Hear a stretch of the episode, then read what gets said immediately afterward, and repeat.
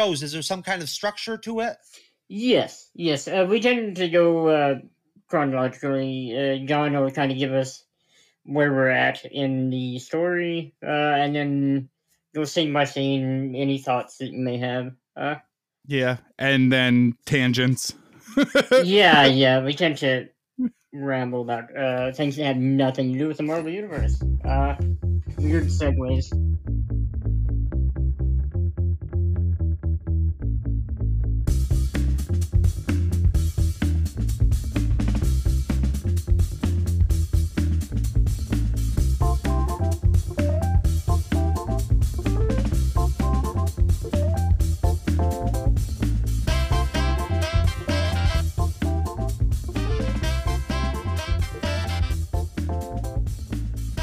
Ladies and gentlemen, boys and girls, Kree and Skrull of all ages, welcome to the MCU Beyond Infinity podcast, a show where fellow like minded Marvelites have assembled to discuss, review, theorize, and wax intellectual over any and all things related to the Marvel Cinematic Universe. My name is John, and I'm thrilled to be joined by my co host, the walker to my stalker, Travis, this week to ponder the question what if zombies apparently uh the fifth installment of the marvel cinematic universe's most recent disney plus series first animated series from the mcu sees the world of our heroes suddenly overran with hordes of the undead and the hunger thickens but this week we are joined by our friend and fellow podcaster jeff Sloboda from the MCU's Bleeding Edge podcast. So, Jeff, welcome to Beyond Infinity. It's very nice. It's very nice to be here. Yeah, we are really excited. Jeff had us on uh, the Bleeding Edge with his co-host um, Cyber and the rest of the guys.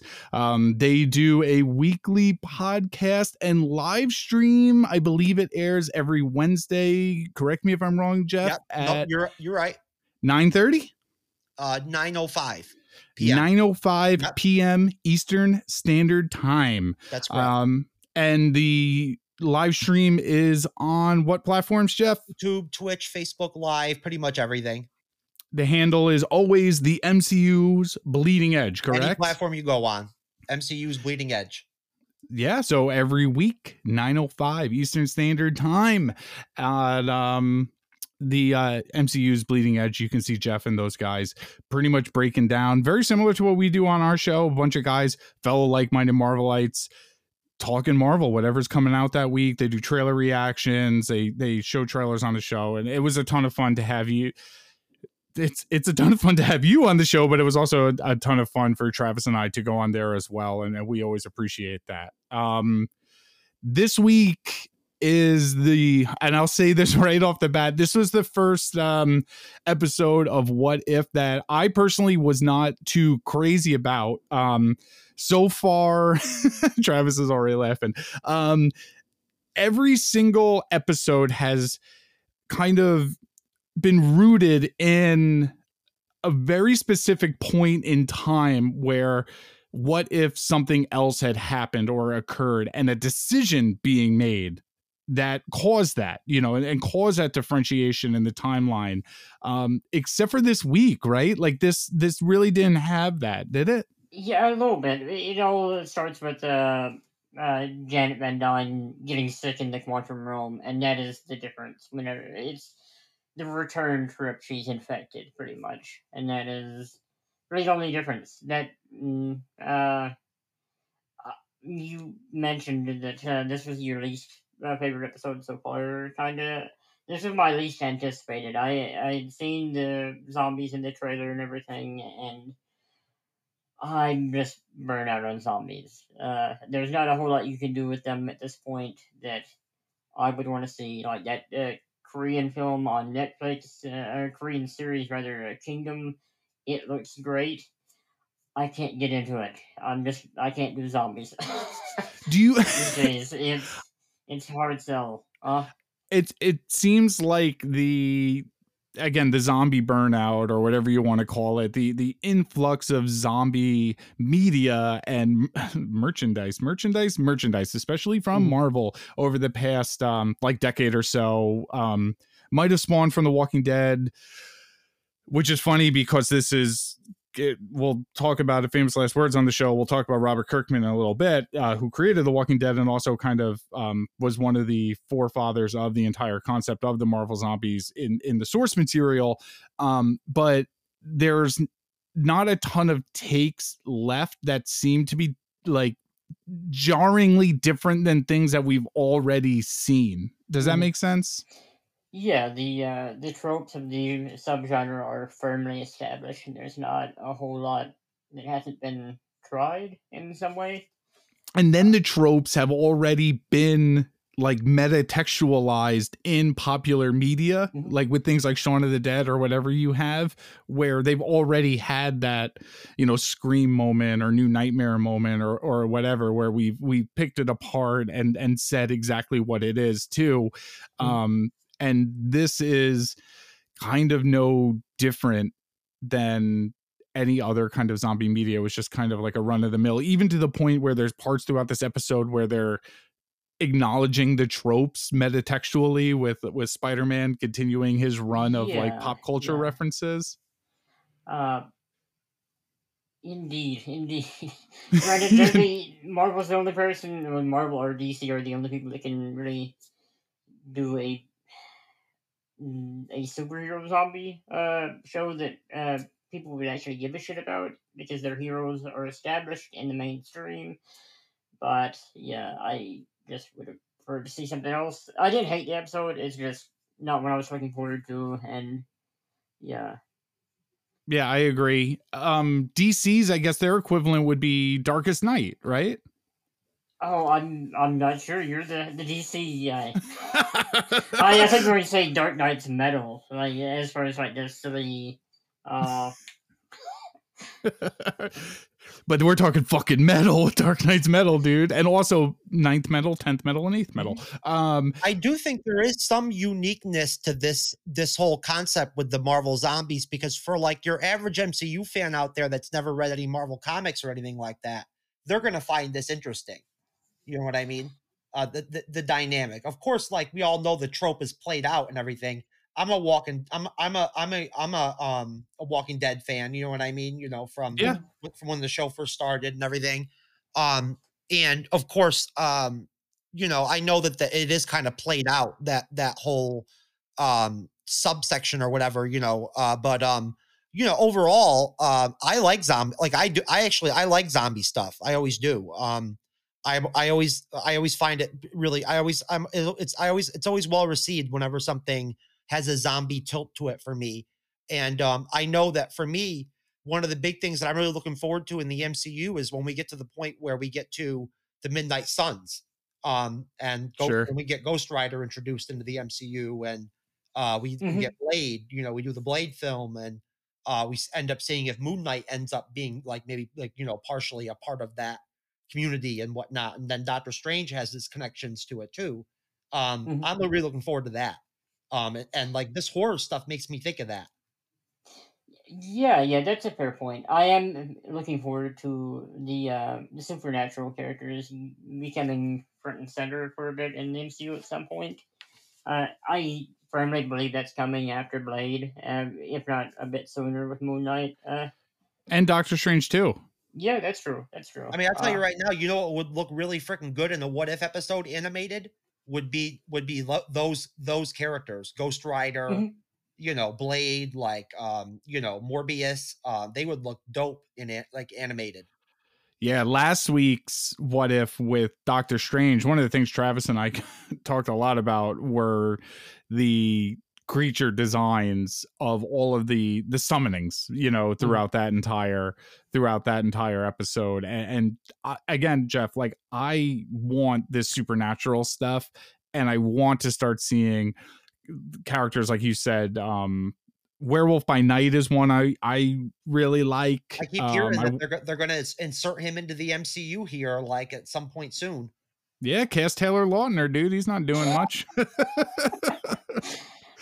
um we uh we could get man thing another fun one who i really like i like swamp monsters um especially with big long elephant tusks and really weird power yeah, sets yeah, and Swamp Thing was well received, even if it was canceled uh, pretty much. It was right. Yeah, that was yeah, a fun show. digging it. uh, Did you watch Swamp Thing? Either of you guys? I did, yeah, a little bit. Um, they're gonna do Swamp Thing on the MCU eventually. I'm telling you, they will. DC.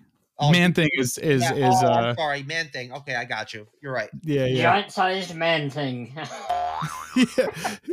Not the most thought out title oh, I unless think some they knew exactly what they were doing with that title. I That you think funny. some editor was just giggling like hold Uh, a second absolutely. I mean, if it was written, if it was a female editor, well, no, any adult human is going to think that with that title. There's just no getting around it. Uh, See, I'm on the opposite side of the spectrum with you guys on this episode. This was my favorite episode of What If so far. So Yeah, I've heard that. I, so, I've, well, that's I've good. heard that. I mean, I, we don't really want everyone to agree all the time. It's uh, I've heard from lots of people that this was their favorite and most anticipated. Mhm. And again, zombie media is really, really extremely popular. You know, especially like five years ago, it was yeah. I was like going to say it's. I don't even want to say on a downward trend, but just it's less popular than it now than it was, like you said, five or so years ago. But it's still pretty popular. Uh, Yeah, absolutely. Um, I mean, and there is some zombie media that I I really do dig. Um ba, ba, bum. You mentioned a Korean film before, the Korean Netflix show, but Train to Busan was one. Yeah, yeah. That I kinda mean, I like smoked me. zombie stuff. I like uh, the classics like Return of the Living Dead. It's my favorite zombie film, probably. Yeah. I like the soundtrack. I anytime I go to watch that one, I sometimes shut it off and just listen to the soundtrack because I dig it so much. You just like uh, Uh, hot 80s goth girls in fishnets if I uh if I could bring it back to our conversation previously about Freddy's uh about Oh, yeah. Dream Warriors. Mhm. how about Penny Dreadful? Did you guys ever catch any of Penny Dreadful? Um I caught the first season and part of the second. It was good. I Dude, I that just Eva went- Green chick is so goddamn attractive, bro. very true. Very true. That's indisputable. Yeah, that is. uh Yeah, no disagreement here. is Penny Dreadful and and, and correct me if I'm wrong because I have never seen this show, but I do know like Dorian Gray's in it and Yeah. all of these kind of um Classic Uh, monsters. Yeah, Josh Hartnett's yeah. in it. Yeah. I was gonna say uh public domain uh, characters.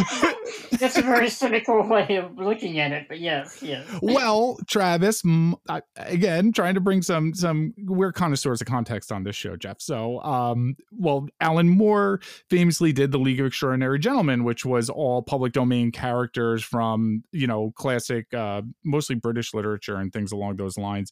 Um, and Penny Dreadful's premise kind of sounded like League of Extraordinary Gentlemen, but not like superheroes, more like on the horror fringe of things. Is that fair to say?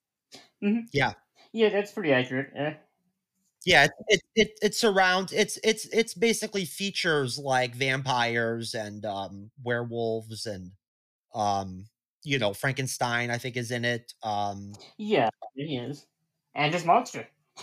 yeah, but is it but I mean but that that Eva Green is ridiculous in the show. Like I mean she's this like p- she's possessed by the devil like literally. Right, Travis? Sold. Yeah, yeah, something along those lines. She's definitely got some type of uh demonic uh, influence on her. And she's naked all the time and she's banging dudes all the time. She does get naked a lot. I did see um the horrible 300 sequel in the movies and I I remember her getting very naked in that movie quite a bit. Um she was also the Bond chick Yeah, she, was dies, in like the right? best Bond film that like uh, Daniel Craig ever made. Yeah, his first in one. uh Casino Royale, right? yeah, she looked hot in that. Yeah, she's she's a smoke show. I'm She's not gonna smoking, yeah. not gonna complain. Travis, do you know who wrote and directed the League of Extraordinary Gentlemen movie? Oh God, no! I know that it was a Sean Connery's last film, right? It was. He- Yeah. He turned down The Matrix and he turned down Lord of the Rings and then regretted doing that. So then he jumped on the next franchise that, you know, came Yeah, to yeah, him. Then and that's why he took the role. Yes. And it's never been seen again. No, who directed? I'm, I'm not sure. Uh, famed, well, famed in in this house, the Sansone house, uh, famed uh, comic book writer James Robinson, creator of Jack Knight's Starman and Earth Two, and one of my favorite comic book writers of all time. At one point, um, decided to branch out into Hollywood, and that was his first endeavor. I was going to ask, have he directed anything before, or was this the first outing? Okay. Yeah, which is a bummer. Um, because Starman, it, it it went out of print for a really long time, the trade, so it was like kind of hard to pick up. And there's a lot of weird rights things. Um, DC's doing Stargirl now, but like it doesn't talk about like that Jack Knight. Um, you know, because Robinson owns the rights to that character in some weird way, so they can't really use that Jack Knight all that much. And there's crossovers with like Hellboy in it because they were both popular at the time.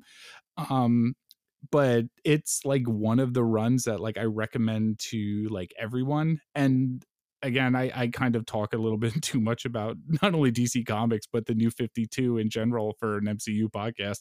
But that Earth Two run fucking ripped and i and i'm a big fan of james robinson's and it's such a bummer because i was like sincerely looking forward to the league of extraordinary gentlemen because like it's fucking alan moore you know what i mean and like mm-hmm.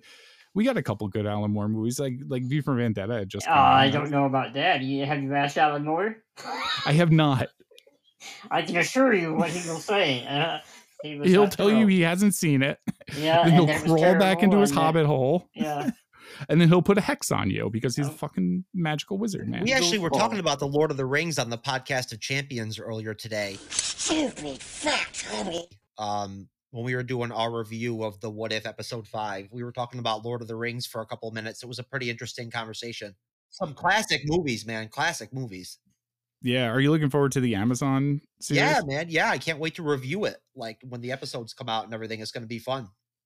during um when we were like locked down up here in New York and working from home, I was uh revisiting a lot of Tolkien to the point where like I was kind of consumed by it, like reading all the books, rewatching all the movies, and it's like a um it's like a comfort blanket. I started me. reading You know what I mean? Silmarillion um, a couple months back, but I never finished it. Yeah, it's a rough one. It's it's tough. Yeah, it's boring. It's like reading an encyclopedia, basically. Sort of. Yeah.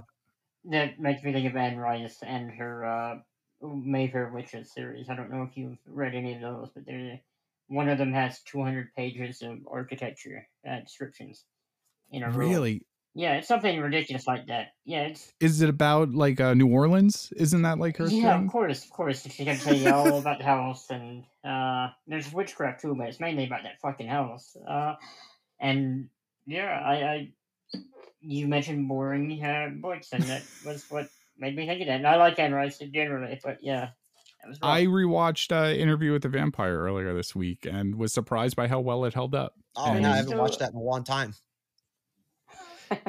It holds up. It's been a while. Um, you know what? I actually. I just uh, I went on the Rutledge and Broadcasting Network uh, a couple nights ago, and I did a review uh, of the comic book and the movie for Ghost World um, with Thora Birch and Scarlett Johansson back in the Oh yeah, day. the Dan the Dan Clowes book. Yeah, Yeah, it's a great book. Yeah, um, we did a review on that. We did a review show, podcast show. It was great. We had a good time. Uh, like Had you ever read Ghost World before that? No, I hadn't. No, I hadn't. Okay. Um, the, I thought the movie, the, uh, the I didn't care that much for the comic or the book, or whatever you want to Whoa. call it.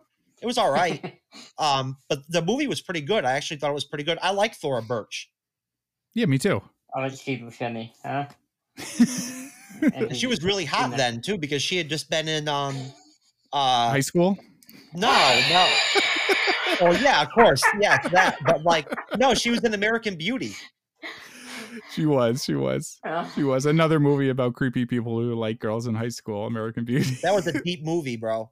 starring famed pedophile. oh, we talked about that today earlier on the podcast of Champions too. We talked about Kevin Spacey. Uh, Oh, let's oh, yeah. not talk about Kevin Spacey and let's talk about zombies. Um, uh, the the the episode's opening, it, it's it's shot for shot of the the big intro to Infinity War, where we see Yeah. Hulk getting blasted back to Earth through the Bifrost, um, into the Sanctum, literally shot by shot. I saw like a side by side thing, and the animation to the Rainbow Bridge did it lended very well to the imagery of like what I always imagined like a rainbow bridge looking like. And so I, I appreciated that.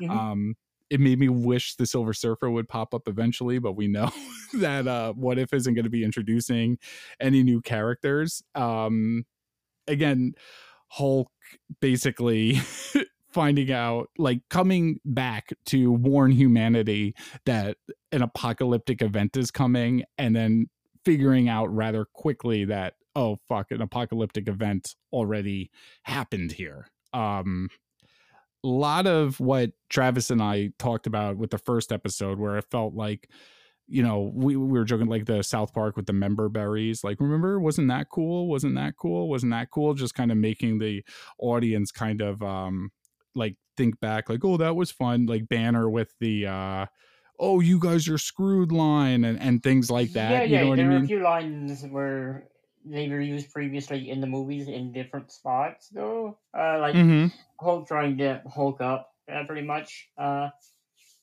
yeah, I do want to mention that the uh, the final version of this episode, like they show some concept art at the end, and uh, just a mine, minor thing. The uh, the wasp, whatever you see her, uh, or Janet Van Dyne's wasp, uh, like she doesn't have the wings in the actual episode, but she Hmm. does in the concept art. It's a minor thing that bugs me. So I like that version of Wasp, and we don't haven't really seen much of her. I'm You of us see- I, uh, you want to see Michelle Pfeiffer with wings, basically. yeah, yeah, you know, like fucked up, uh, post-apocalyptic, almost. fucking, Mhm. Yeah, I want to see her using her broken wings as swords. Uh, they, uh, I don't think that's an unreasonable request. I don't think so either. We got Nicole Kidman with dinosaur bones. We got Mad Max looking fucking wasp, you know, Mhm. crawling around in, in Ant Man and the Wasp. I don't think it's a unreasonable request to ask for wing swords from Michelle Pfeiffer and Kevin Feige at this point. Yeah, I uh, I will backtrack a little bit and mention the uh, Dark Order or the Black Order rather. Sure. I uh, excited to see them again. I kind of can't get enough of them, even though they don't really have much character at all. Uh, they're just really cool looking ones. And I'm wondering if we're ever going to get Super Giant, which is like the missing member from the comics, unless you count uh, Black Swan, which I don't really. Well, Black Swan was technically part of the uh, Cabal and not part of the Black Order, Travis.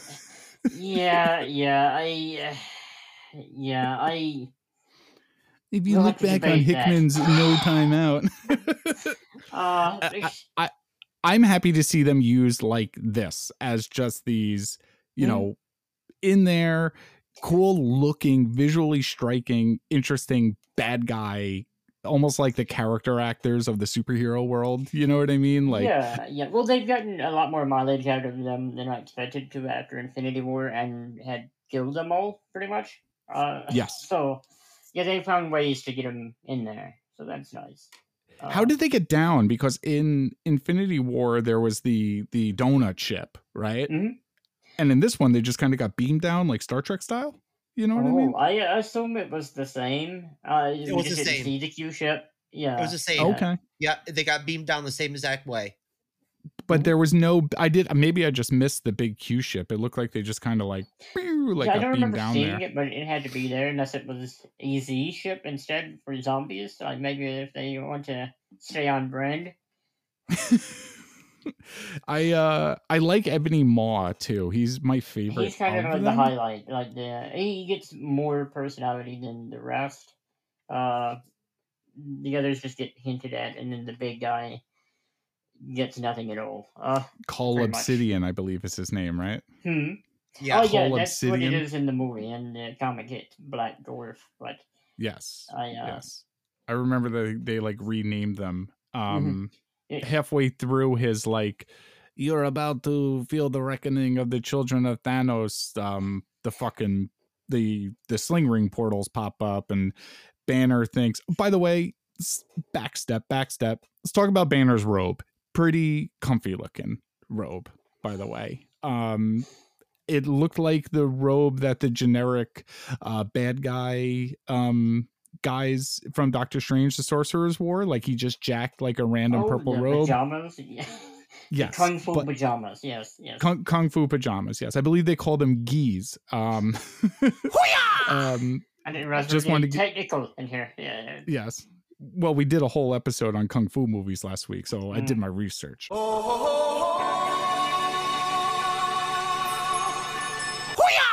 Um um but then yeah the, the the black order gets basically showed up banner screams you guys are screwed or whatever you're really screwed now and we see the lineup of strange wong and ironman taking out the black order to be revealed as zombies.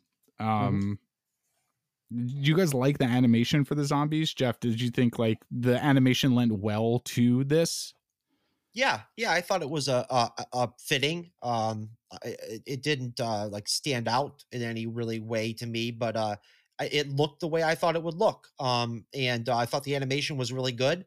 Um, I think that uh, it, it was really great that so many of the actors and actresses came back to voice their characters and stuff like that and everything. I thought that was really great. You know, um, Mhm. and even in the one instance where you know um uh you you don't get tom holland doing spider-man's voice you don't even really notice it. You know um but um basically uh i felt like they looked great like i mean you know um i i had I, I I didn't have that much personal like experience with the marvel zombies concept uh going into this episode um so for me it was really like eye-opening to see you know i was surprised. I didn't know what the hell was going on at first i thought that iron man and doctor strange and and, and wong were okay i didn't know they were zombies so then when they turned into zombies i was like holy shit like they can actually use their powers and everything which is the concept that i love about it you know Yes, what i sir. Yeah, mean yeah, Like, that is uh, a fresh take. Uh, them being intelligent enough to still be super beings. Uh, yeah, that that is fun for sure. I like the look of them. Uh, the action, it was fine. It's like Jeff said, it didn't really stand out uh, as particularly great or anything. One issue I have throughout the episode, which yeah, it's me being pretty unreasonable probably because this is on Disney Plus, and uh, no one uh, bleeds until they become a zombie, and then you can watch them get dismembered instantly, which is just.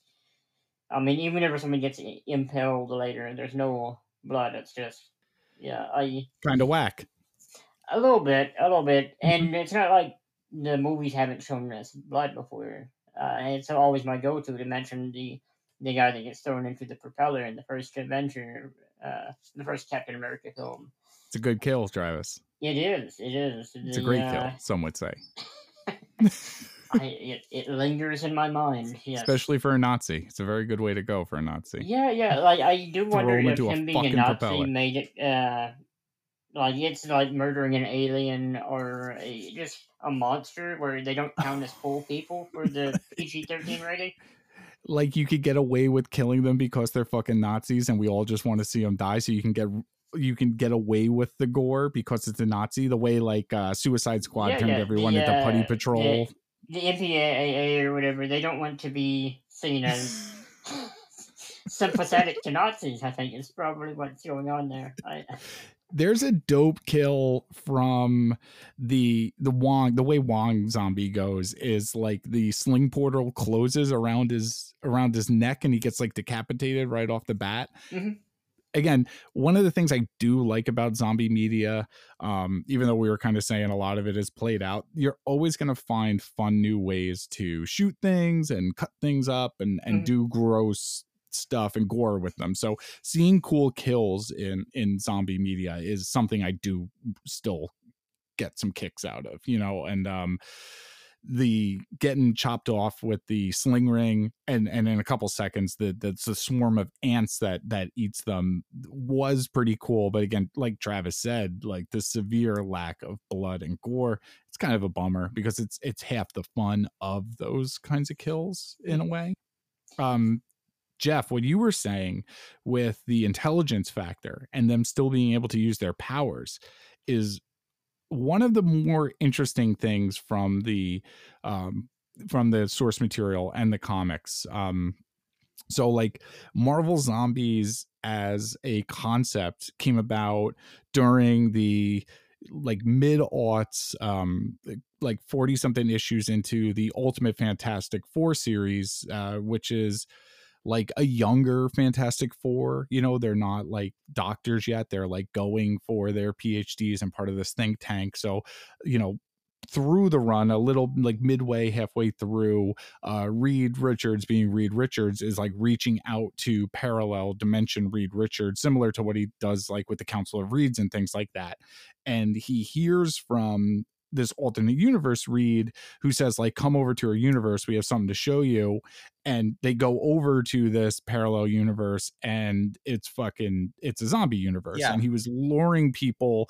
using reed's brains to create a machine because they had run out of food to lure people from other dimensions at this point into that universe to feed off of them and I guess that concept, uh, Marvel started selling a lot of merchandise with the Marvel Zombies, kicked off so much that they started um, like a limited series called Marvel Zombies that was written by Robert Kirkman, who later, like a year later, went on to create The Walking Dead. And uh, Travis, it was actually Sean Phillips did the art, the interiors on that. Um, famous for working with Ed Brubaker, you Oh, know yeah. the the Captain America run and and Mhm. all this new image stuff that he's doing with Brew, Brew, Brubaker and um it's not a run that i particularly like that much um i'm not sure if the people who say they do have ever read it because like it's so steeped in like ultimate universe continuity like ultimate magneto's there and like asteroid m is a big part of it and it's weird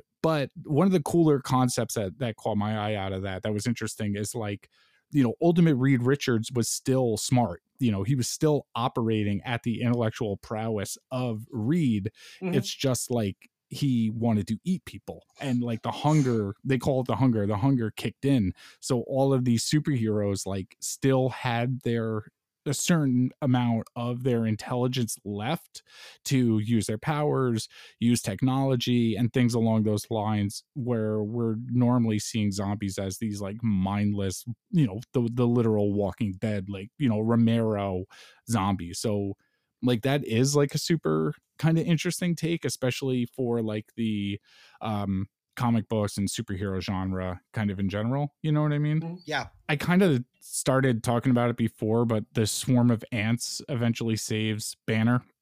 And uh that's where we're introduced to Evangeline Lilly, the great Evangeline Lilly, um, my girl Kate from Lost, uh, returning um, to play Hope Van Dyne. Um, any concerns about the ants not being able to contract this zombie virus, by the way? I hadn't considered it. I would assume they're immune. Uh, otherwise, you'd have zombie birds and everything else. Uh, zombie animals is just too hard to ride around. Yeah. I know that there have been movies that have done that, and uh, yeah, I uh, I don't have a ton of interest in those movies. Uh, well, you're not interested in zombie? well, I'm, I'm literally thinking of zombies. The uh, I, I don't know if it was an a really asylum great addition. Uh, Hmm? uh, I think John. Um, I think like having Hope pop up in the show in the show was great. Yeah, me too. Yeah, I like that she's depicted as kind of a badass here. Um, more so than in the movies uh, so far. Like she's definitely more proficient than Scott in the Ant Man year, but yeah, yeah. I mean, I'm you never saw her see more being like a like a day in day out Avenger like ever. You know what I mean? So we got to see Mhm. that for the first time, which was great. You know, like it made Mhm. me think like what what what what would it have been like if they had inserted the Wasp into the Avengers like right off the bat? You know what I mean? Yeah, I'm Yeah. also kind of curious to see if they ever incorporate her into the actual like six one six uh, comic universe. Uh, as an original creation of the MCU, she's not there still, surprisingly. Uh, yeah, I mean Coulson has been incorporated, and that's one of the other uh, big characters the MCU's made. and um i and now with with shang i mean just to go on on this kind of tangent with original characters from the mcu eventually Mhm. being incorporated into the marvel universe i'm curious too seeing hope this week uh, wen wu in um shang-chi like those characters that seem to resonate really well with audiences if they'll eventually just be kind of pressed into the comics like Coulson is kind of like leading an event right now for Jason Aaron with the Avengers. Um, Is it the Squadron uh, Supreme thing that they? yeah, I, I stopped reading Jason Aaron's Avengers run, but they were setting up something with that whenever I was reading. Yeah, it's uh actually the only reason I picked it up was because it was called Heroes Reborn, and I was hoping that it was gonna be like you know Rob Liefeld error like callbacks, but it ended up being Squadron Supreme. Um, but Col- Coulson's at the at the forefront of that, and I, I really like Hope Van Dyne as a character. Um, Janet Van Dyne is one of my favorite Avengers from the Silver Age, and like always has been for some reason. I just really dig the Wasp Mhm. and don't like Hank Pym and think it's funny like how unlikable Hank Pym is in the comics. So I've always like kind of dug that she was like the cool one and he was like the shitty one. Like he was always the one getting ragged on and then being like, You're out of the group and Janet being like, Sorry, Hank, like I'm cooler than you. Um yeah, I, I hope to see more of her and um Spidey swooping in here. Again spider-man lends really well to animation like his abilities and like what he does. I thought the the sweeping shots of him saving banner and sweeping through new york city looked really cool. Um the watcher also poking his head just a little bit closer and closer to our reality also you know what i mean like this time we see him what like looming over New York City like you see the outline of his face like showing face right Yeah, yeah, a bit more, and uh, you can also tell that it looks to be a a black guy as the Watcher, and so they're going Yeah. to, yeah, yeah. In the past couple episodes, you've seen him and everything, but it's not really clear 100. percent uh, So yeah, I'm I'm really hoping they segue him into live action too. Uh, he's got a perfect voice for the character, and anyone that complains about a Black Watcher is not someone you should cater to. he's a fucking space Yeah. monster like yeah, you know what yeah. I mean Mm. like come on I love these sequences that that they keep having where they like where they show him in the background of like a Mhm. uh, like a, a scene, you know, like I, every time they do that, I just love it. I think it looks stunning. we actually first talked about it when we were on your show for the um the second episode with with T'Challa and um and that was the first time the first instance rather where we we saw him you know be kind of part of the background animation or or the the imagery of the scene itself as this like large looming like imposing thing rather than just being off to the side as his own kind of character. Um that was the first time we had noticed it and it's getting more and more apparent with each episode um Travis and I have a, a we want to start like a running pool on when he's going to interfere because uh Uatu is like infamously bad at his job because he's always like it's my job not to interfere and then like does I don't something mind if I touch stuff a bit, we rearrange. yeah. Yeah. it's important. Yeah, Yeah. I don't think they'll have him, him do anything like that in this se- this season. I'm, hoping the last episode personally, but uh, yes I I want the season finale to be what if the watcher interfered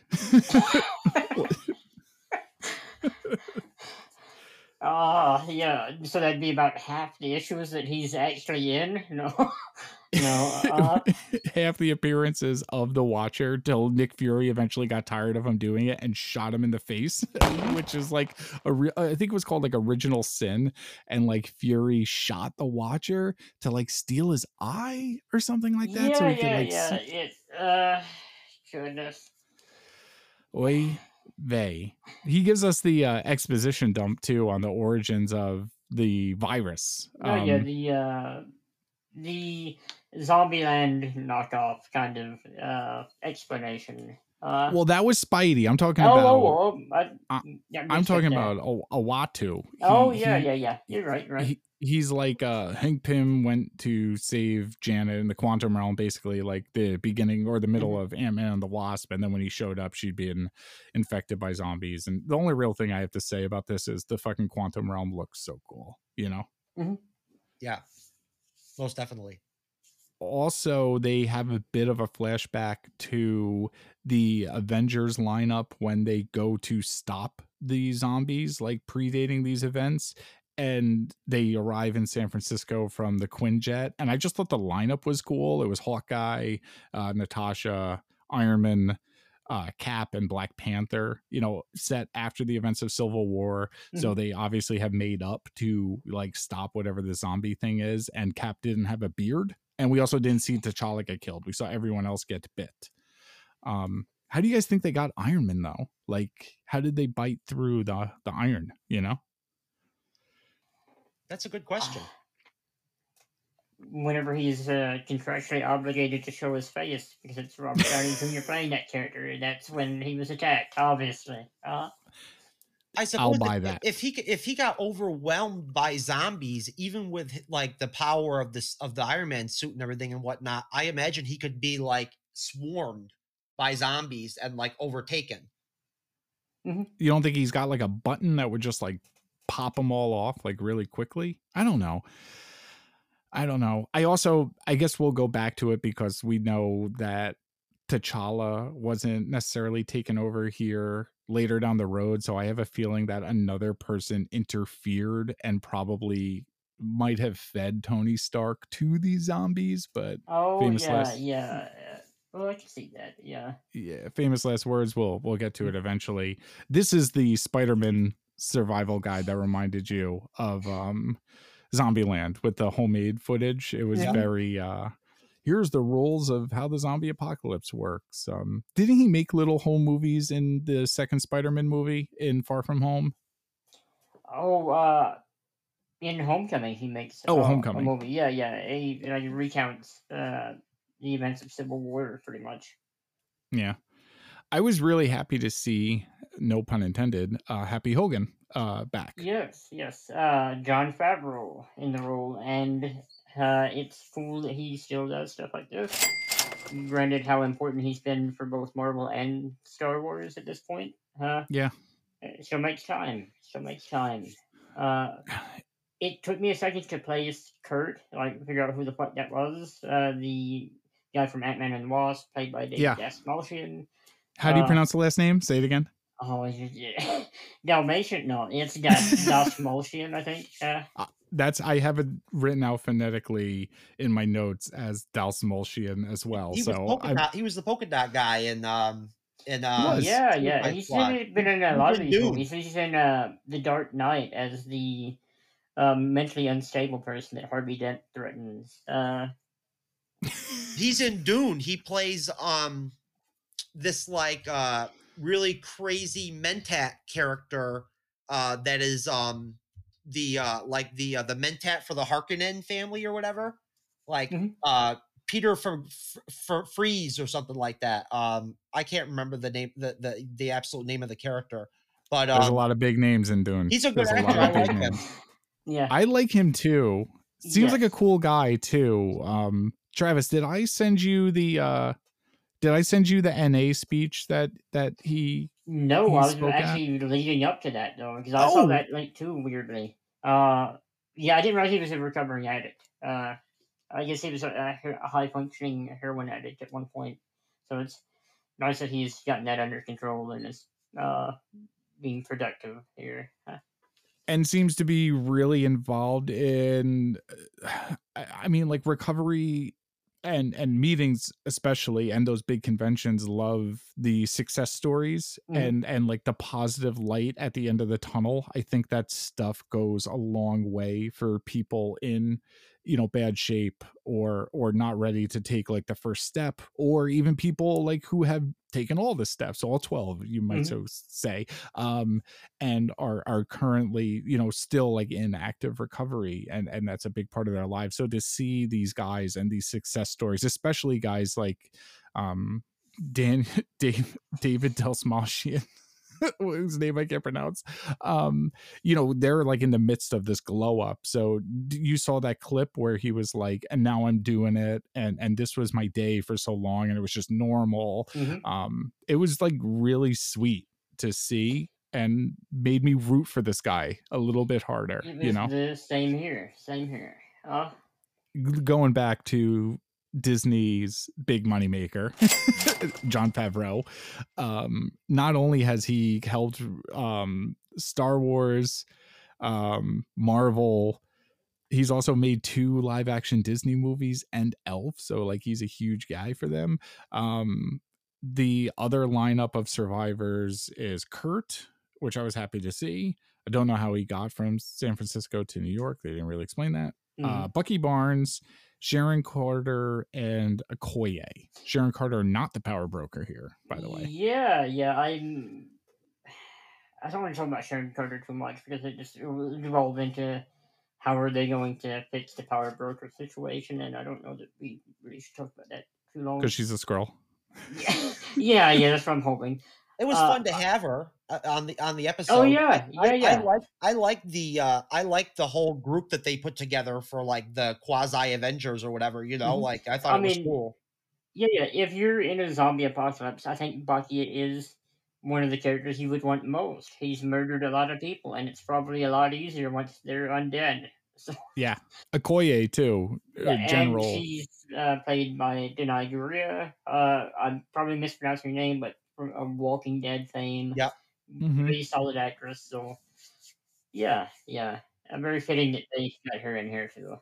we haven't talked much about The Walking Dead, but I do have to talk about like some sad stories about a young me not knowing that that show or that comic at the time was going to Mm. be anything just a young 20 year old me walking into my comic book store on a wednesday i buy any image number one and have bought any image number one for like two decades you know so I pick up this little black and white comic book. I'm like, oh, this is pretty good. It's the guy who wrote that shitty Ant Man comic that I didn't really like, but I'll, I'll check it out.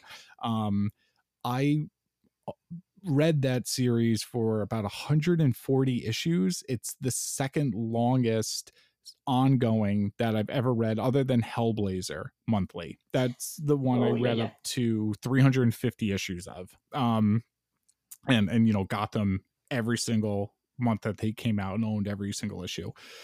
But going back to me being about 23 and not having enough money to pay my rent and going to a local kind of unsavory character who, you know, you could just pawn some shit off. I'm not going to, you know, talk about criminal activities on the show, but I I sold a long box of comics to him for 40 bucks so I could like Oh, party God. and pay my rent Yeah, yeah. what was in that long box of comics the first 15 issues of the walking dead Well, I mean, those are never going to be worth anything. Modern, modern books. No.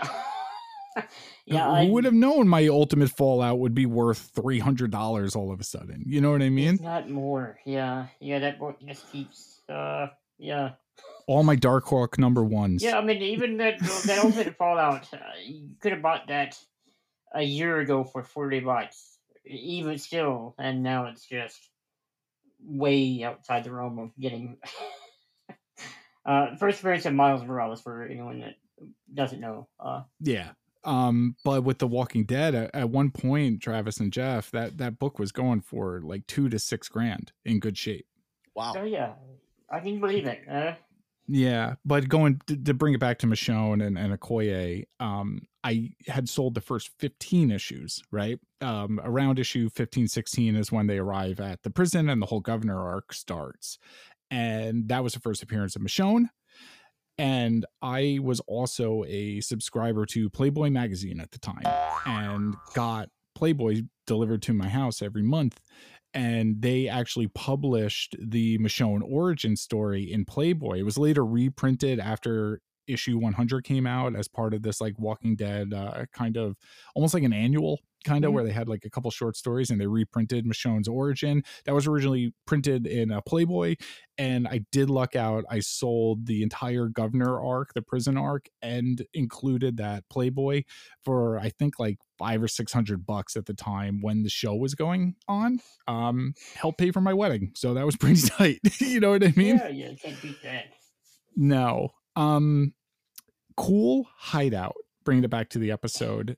Yeah, the uh the Sky Fortress of buses, pretty much. Uh being held up there with Spider Man's webbing, which does it not dissolve? Uh, He doesn't have special webbing that doesn't dissolve after an hour or so.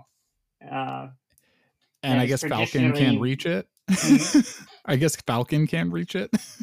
yeah, I suppose. I suppose. Uh, there is the question of how they got all those bosses up there. Uh, I don't. He webbed it them. doesn't really matter. They're. It's cool. Uh, Bucky Barnes picked it up with his metal arm and threw it up there. mhm.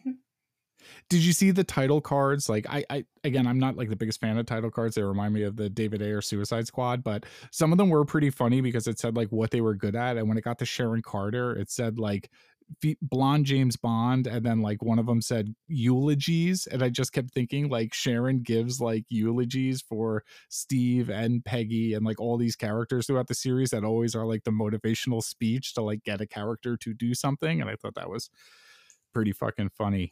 Yeah, Um, got the, the double meaning. Uh, in that she probably murders people often enough to. Yeah, and super spy, so you're probably murdering people that whose funerals you will attend. I, I love Sharon Carter. I was happy to see her in the episode. I, I really do like her. I mean, uh, I thought that in the Falcon and the Winter Soldier, um, episode three was like the best episode of the whole series. I thought with her in that th- that fight scene with her, uh, when they go to see uh, Negan Niggy or whatever the the Hydra scientist, um, Yeah. and she fights all those dudes one after another after another.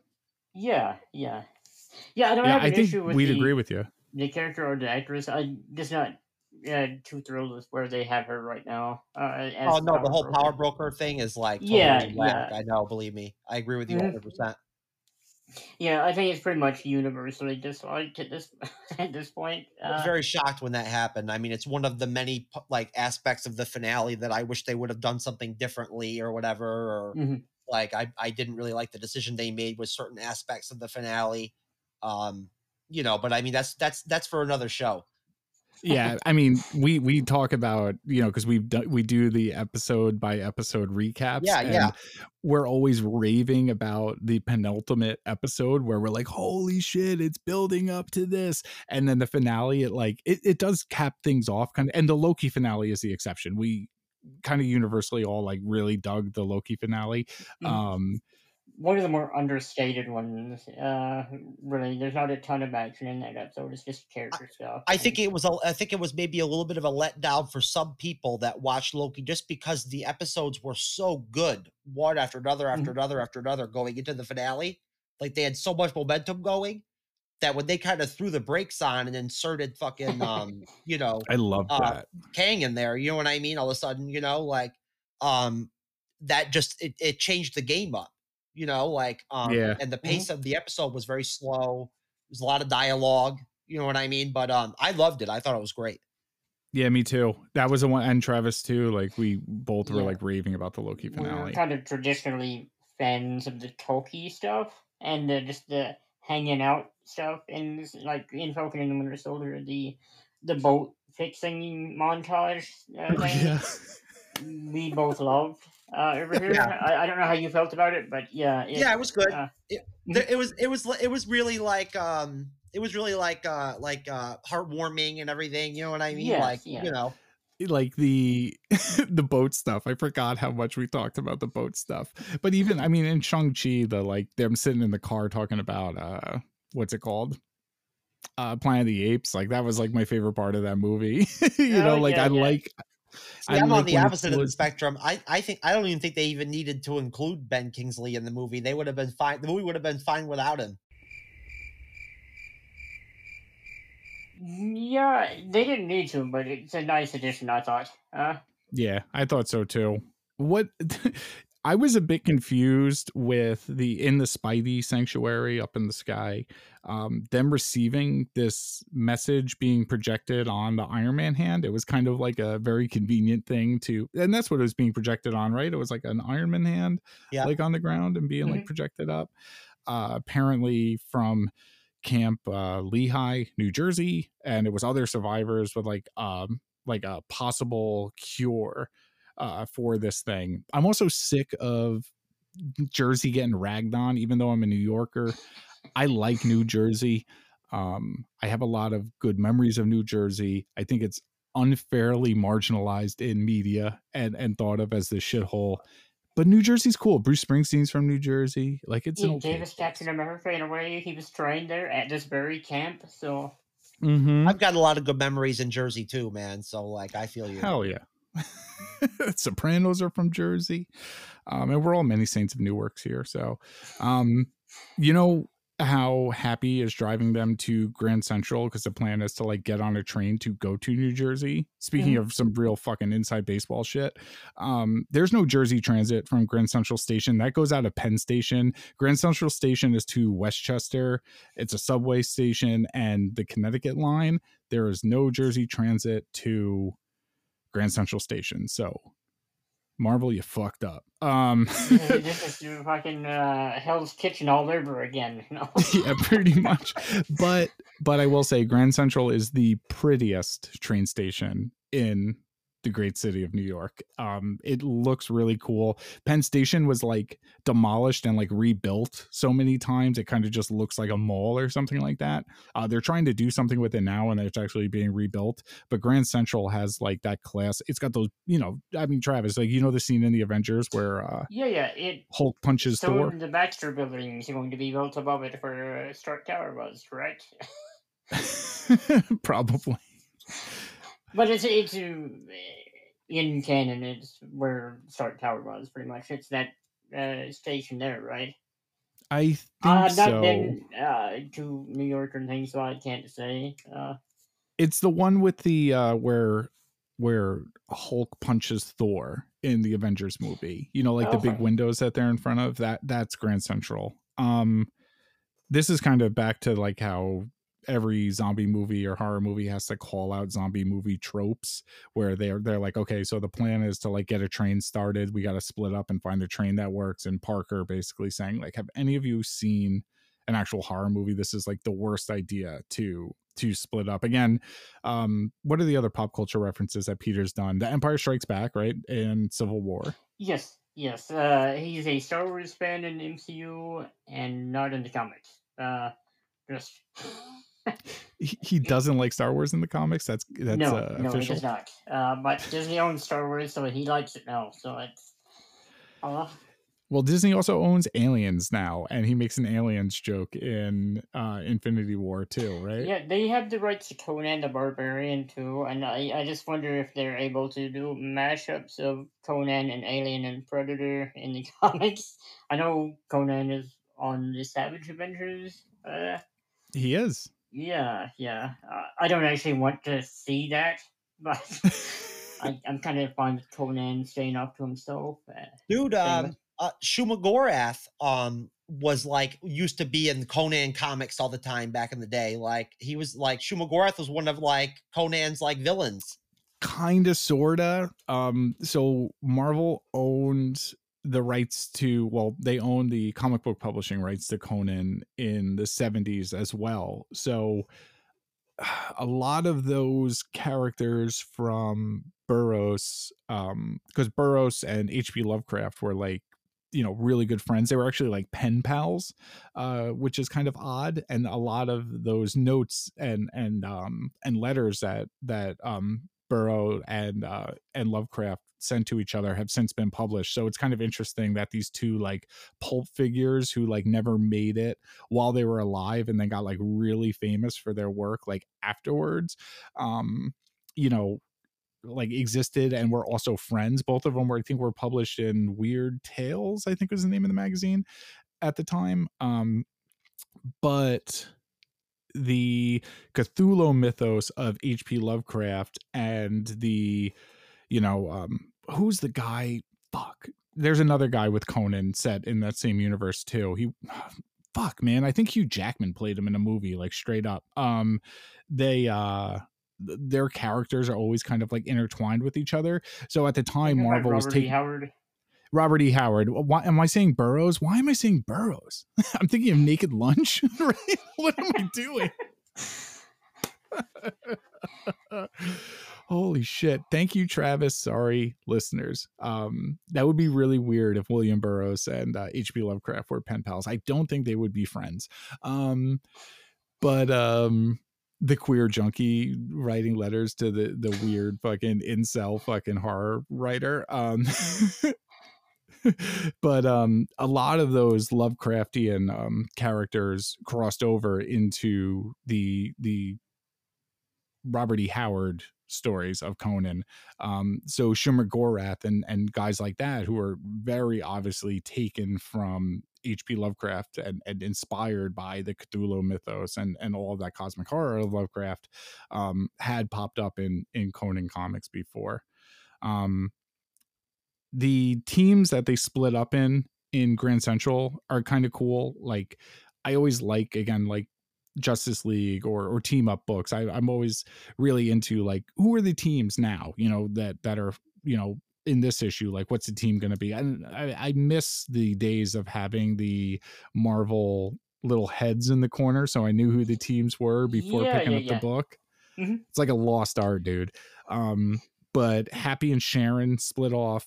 Bucky and Okoye split off, and then like Hope, Banner, and Spidey split off. Um, I guess the the Happy and Sharon stuff we should talk about first, where Zombie Hawkeye comes out and Happy's using the the pulsar wristband and Mhm. he's saying blam blam blam blam blam. I will say that I think Hawkeye is the coolest looking zombie out of everyone. Uh, yeah. we just gotta give respect where you're to Hawkeye whenever we can. He's underappreciated. Uh, hmm This is where I talk about the West Coast Avengers for two hours. Oh goodness. Uh, I also like the blam blam blam blam stuff. Do you guys know about um the issues that Ewan McGregor and Natalie Portman had while filming the Star Wars prequels? Are you guys familiar with this?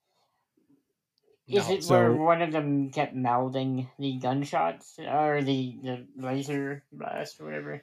There's Both actually- of them did. Yes, I there's more than one movie that's had this issue. I'm trying to think of the other one that I remember, but yeah, yeah, it, it's very common for them to make pew pew noises.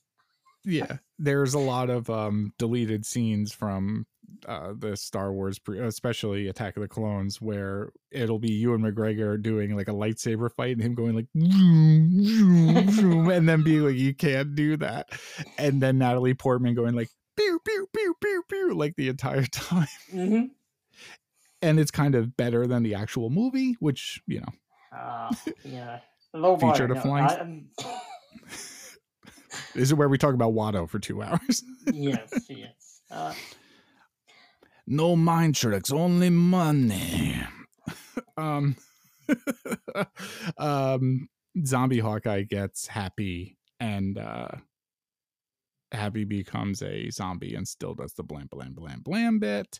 mhm. The Bucky Okoye fighting zombie Falcon was my favorite action bit in the episode. Were you well? Yeah, I enjoyed that bit. It was a little bit surprising to see Falcon get done in that quickly, considering uh, his prominence in the MCU moving forward. But it makes sense here because he's not Captain America and he's just a regular old Falcon at this point. Uh, Yeah. And um Okoye does the Michonne bit here where she slices a motherfucker in half with a sword. Um which is like straight from like what her character is kind of like known for doing in in The Walking Dead. And the um I know that was your friend. I'm I'm sorry and Bucky kind of being like I should be sad, but you know, kind of bit was was funny. So um i'm really glad that that uh, that that they brought her over from the walking dead was awesome into the mcu really like seriously what a score like i mean she was like sick like on the walking dead like for a while Mhm. there um and uh you know um i felt like um she's she every time i see her at you know as a, Okoye or whatever I, it's it, she's always really good um and uh i really liked like you said uh john the pairing of like the groups and everything and whatnot, how they put Mhm. the teams together and everything. I always like that stuff too. Um, Yeah. and you know, like uh, one of the things about this episode that was different for me was that when when people were dying during the episode, it actually kind of pulled on my heartstrings a little bit. Okay. Yeah. I mean, like people were getting taken out who I didn't want to see taken out. Like I didn't want to see Happy Hogan go. It was you kind know of what I was, mean? it was like how I how it is when I watch live action. Like you know how it is when you Sure. watch the live action Disney Plus series. That's how I kind of felt with this episode. Like I felt more connected to it. I um also kind of like the idea of Bucky working with Okoye because this took place around the same time as Infinity War. So she probably came to the States to look for Black Panther, I'm imagining, and she brought Bucky with her because he was in Wakanda at that time, Mhm. right? That's how the timeline would match up. Yeah, yeah, that's spot on. And I mean, the more Dora Milaje and the more Wakanda we get, like the better. Kind We're going to get the show, opinion. right? Are we going to get the Disney Plus show where they're going to do Yes, the we Dora. Milaje? Yeah, they're- and we're gonna movie. Wakanda's going to be a big deal uh, moving forward. Uh, Oh, you know what? I, ne- I never got a chance to, to ask you, Travis, or you, John. What do you guys think about the fact that they're going to actually be inserting um, Riri Williams into the Black Panther um, Wakanda Forever film?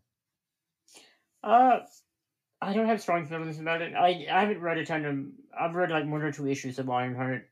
Uh, I think the character looks all right. It looks cool. I kind of hope that they give her uh, armor that's Wakanda inspired visually, but I don't really want it to be vibranium because then you have to create a villain to deal with that. Uh, you want the villain to be a threat, and that's a lot harder whenever they have a flying laser beam shooting uh, suit that can't be damaged really, uh, except with the sound. and uh Riri is part of like a time at Marvel when they were doing a pretty good job with taking legacy names and bringing in new characters and mixing things up like X22 really worked. Um Kamala Khan really worked. And Riri was the one that like did not work for me. And a lot of the pretty much anyone I know who reads comics is like yeah I was like I'm not crazy about Riri Williams and Ironheart. But I think it would be interesting and, and a better take than what they actually did in the comics, where she was this MIT student who just built her own Iron Man armor. Mhm. If she is potentially a student of the Wakanda Cultural Center that they established at the end of the first Black Panther in, in Oakland or wherever, you, do you know where I'm getting at, kind of, Travis? Yeah, yeah, it makes me think of uh, Kamala Khan's friend Bruno, who goes to a Wakandan school. Uh, so Yeah. there's precedent for uh, that sort of thing. And it would be nice to see the aftermath of them establishing a cultural center and actually seeing their culture influence others, uh, more than just them coming in to uh, assert their will. Well, yeah, I mean, she, she she does. She builds her own suits and stuff like that and whatnot. So, like, it'll be interesting to see how they play that off because I think there's going to be like a a desire to go ahead and, and have like them make one out of um you know vibranium. You know what I mean? Mhm. Like have Shuri make it or something like that. You know? or have her be under the tutelage of Shuri. Like I think that is cool. Like if Shuri is somehow like I don't know, like the headmaster or like the head of the science department of this Wakandan Cultural Center and like Riri is the prize student, so she uses the resources at this cultural center to like build a suit of her own. I think that's a lot cooler than like some random smart MIT student who like we didn't care about who just kind of popped up in an Iron Man book, got her own series, no one liked it, and then she just kind of like disappeared. You know what I mean? Um She's in It- Champions. Uh, oh yeah, she was in the champions. Champions but who was great though. Honestly, that's what I was gonna say, Travis. Who yeah, was in like, I the champions? some of the characters, but yeah, it's not a, a good read. It's very uh, patronizing. But then again, I'm not the target audience. I'm not a young person at this point.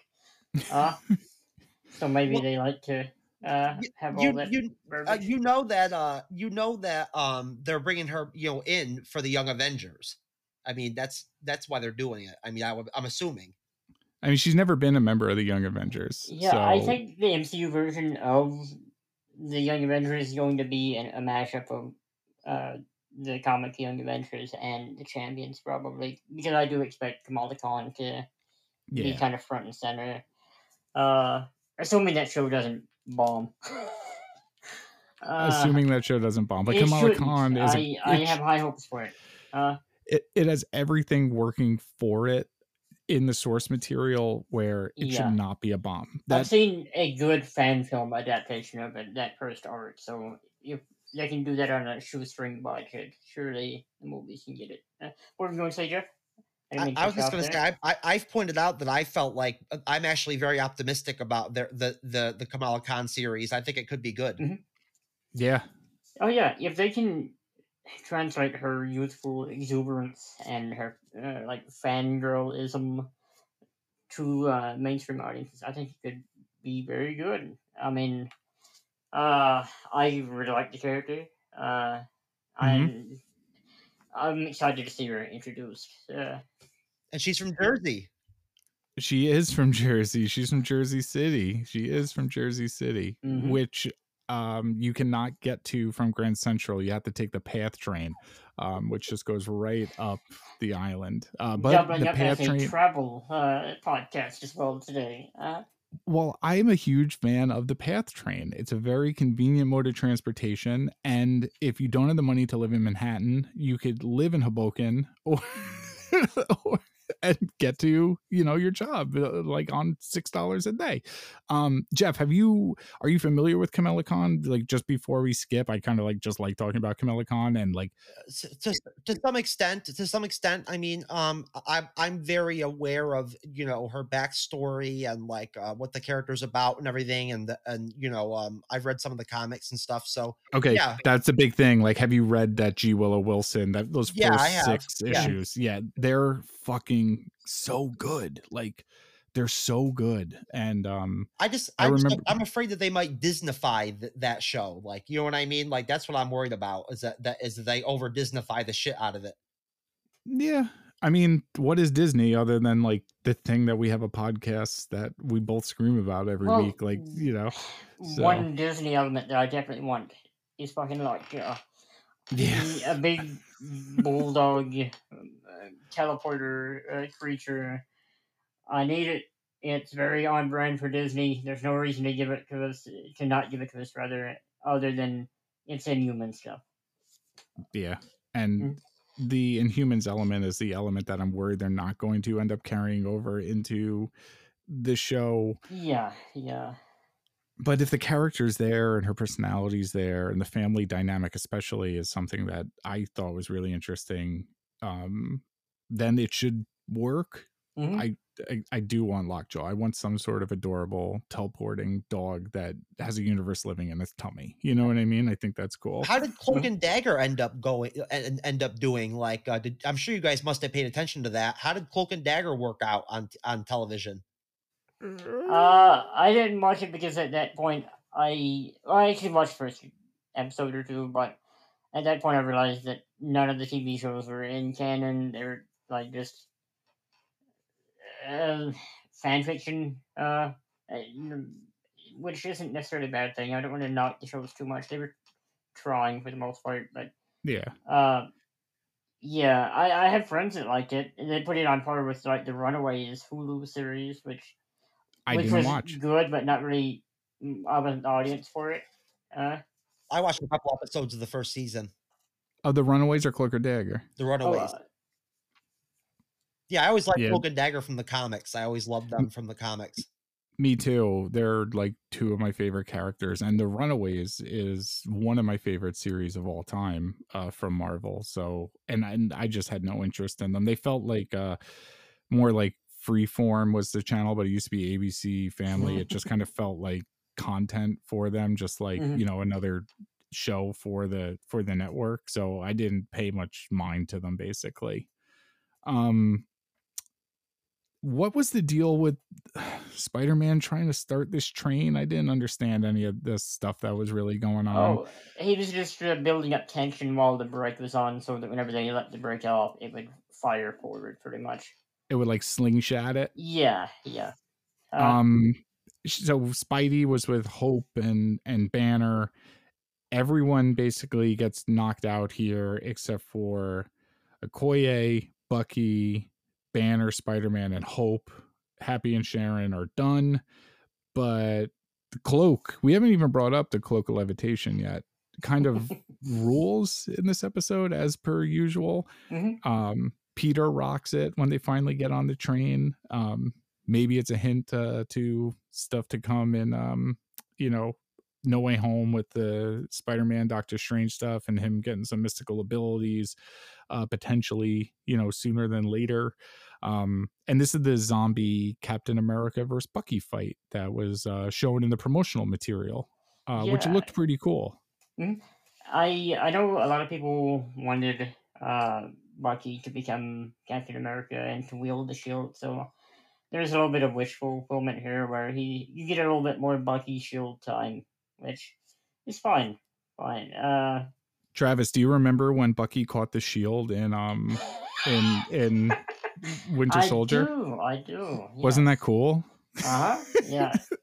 Got to see it here once again. Uh, yeah, yeah. that's that's the it didn't bother me too much, but yeah, I uh zombie cat uh cool uh dismembered or uh split in half here. Uh mm-hmm. yeah, cut down the torso basically by the shield. Would have been a little cooler with some gore, but yeah, it, loo- yeah. it I did look really it looked really cool to see Bucky like slinging the shield, putting the shield on his Mhm. back and everything and whatnot. I thought that was really dope. no, yeah. there was a uh, musical cue too where they played the uh, down, down, down, down, down, like that cap theme, but they did it in like a minor chord after he got cut in half. So it was like, again, Marvel keeps doing these clever things where they like, you know, will kind of do a theme and variation of their hero's theme. They did it last week with the uh, Michael Giacchino uh, Star, uh, not Star Trek, uh, Doctor Strange theme. no, you're right. Eh, Uh, yeah, I think I was right, but but they Uh-huh. did it again here with the musical cue to um to Captain America. Um big moment that Travis pointed out to me, so I won't steal your thunder and I'll let you get to it, but Hope is bit and she asked Peter how he stays so upbeat and Well- he talks about everyone that he lost and um Aunt May saying like if we don't keep smiling um, when they can't, we might as well be gone too. But he mentions Mr. Stark, he mentions all these people, but Travis, it's the first mention uh, of Uncle Ben in MCU. Mhm. We saw a suitcase uh, with his initials or whatever in Far From Home, but this was not an Easter egg. It was just straight up. He just uh, he died, so it's on. We have to assume that uh, it's the same in the main universe. Uh, mm-hmm. and it's just a, it's kind of a weird spot to put the first blatant mention of him. Uh, I do wonder if that means we're probably going to see him uh, referenced in live action very soon. Uh, played by Joe Pesci. Lord willing, Lord willing. Uh, God, I hope so. mhm. God, I hope so. I actually had one thing to mention about uh, the previous scene, though. Uh, sure. The MCU is often criticized for uh, humor stepping on serious moments, and uh, the dispatch of Sharon Carter just being exploded, and then they just played off with a joke about "Uh, I've got Sharon on me or whatever. And there were a few of those moments in this episode where it's just super guilty of humor stepping on what could be a serious moment. Um, I'm kind of with you with that, but we're working in a genre of exploitation Mhm. here too. So everything is kind of a little bit more heightened, like hence, you know, Yeah, I- exploitive. I also kind of wonder if it was to take what little bite the series, the, this particular episode has, is since they're killing a lot of people. Was uh, bite a pun because it's zombies? It was not intended, but yes, yes, it, it is. Uh, Good job. Good job. Mm-hmm. oh my god. any thoughts on uh, Uncle Ben or anything that we're talking about here, Jeff?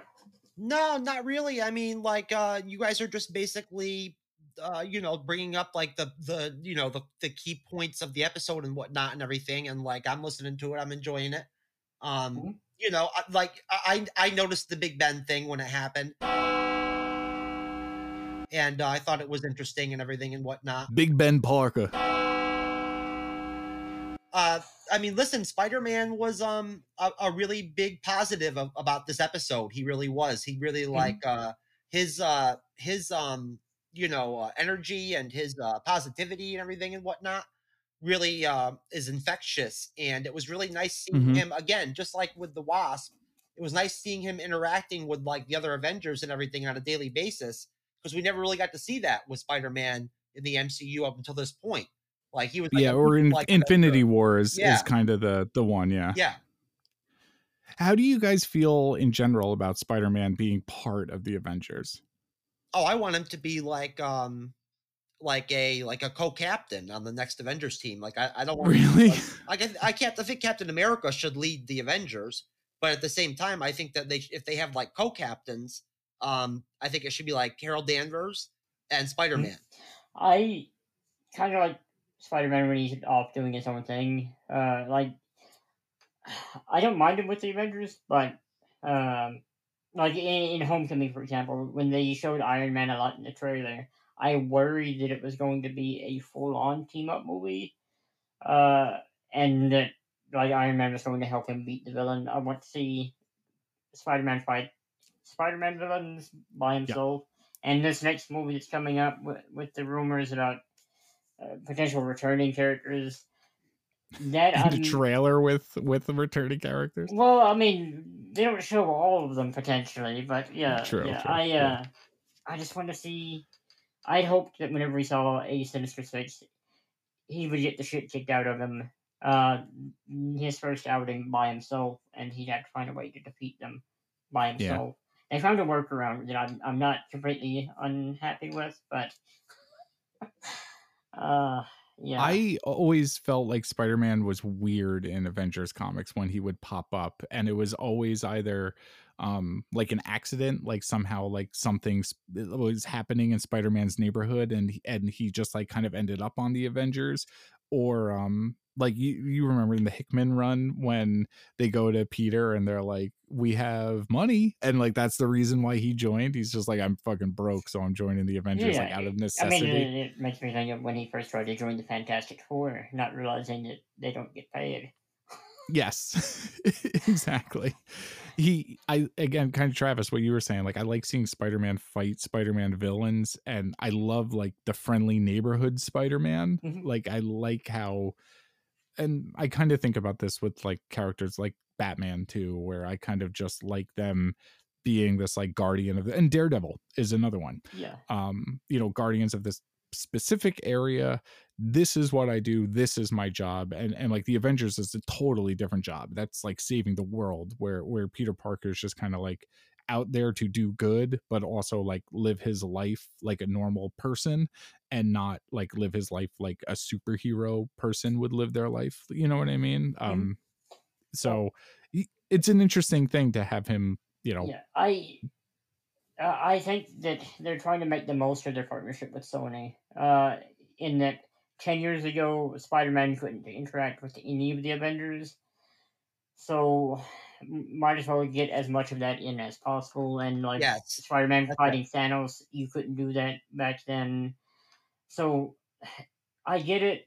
I I I don't know. I just want like one Spider-Man film a year, pretty much, so that Mhm. we can have both. And I, I think Sony would be on board for that probably, but quality would probably suffer at a certain point. Uh, just not until we get the the Mobius the Morbius uh Venom team up movie that Sony's probably planning in their right, cinematic the universe Morbius of Spider-Man characters. comes out in 2022. That's right. Mhm. Sure. The trailer was good. What's that? The trailer was good for Morbius. Uh, yeah. I didn't you're hate the trailer. I, it. I, I just hate that Sony is kind of taking Spider-Man characters and trying to spin them off on their own before. I'm telling you, I think that that Morbius is going to end up in the MCU. I do. I know Sony wants it to. I I think maybe the multiverse. Uh, you know, getting it in there that way.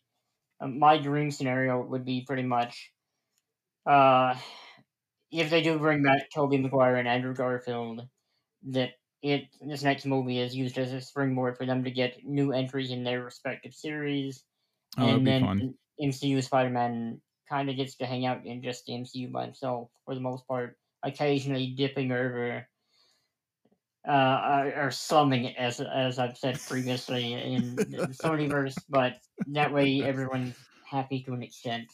Uh, but yeah. Everyone's pockets are lined because you can have toy sets with Spider-Man and Iron Man, and you can have Mhm. toy Well- sets with Spider-Man and Venom. I just, I mean, like, uh, you know, um, there's already, uh, there's already been uh, heavy rumors that um, that this Morbius movie is in the MCU, um, and uh, um, what's his name? Uh, uh, uh, Tyrese actually said it twice on like two different like podcasts or whatever. Like, it's in the MCU or whatever. Okay, I okay. don't always trust actors when they talk about which movies they're in because some of them don't really pay that much attention.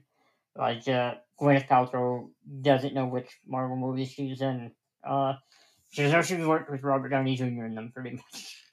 I'm taking out my uh my Fast and the Furious chain to start talking about Tyrese for a second Oh, and how. Ty and how Tyrese talks in interviews like a crazy person and has talked in interviews like a crazy person for so long. He says the craziest shit in interviews when he's asked about gossip and rumors and he's always spitting shit talk about like with the the Vin Diesel versus Rock stuff. He he was he was the only one. He's just like, look at me, look at me, you know. And dude, Tyrese, do your thing. Like you were awesome. Like you, your smile is infectious.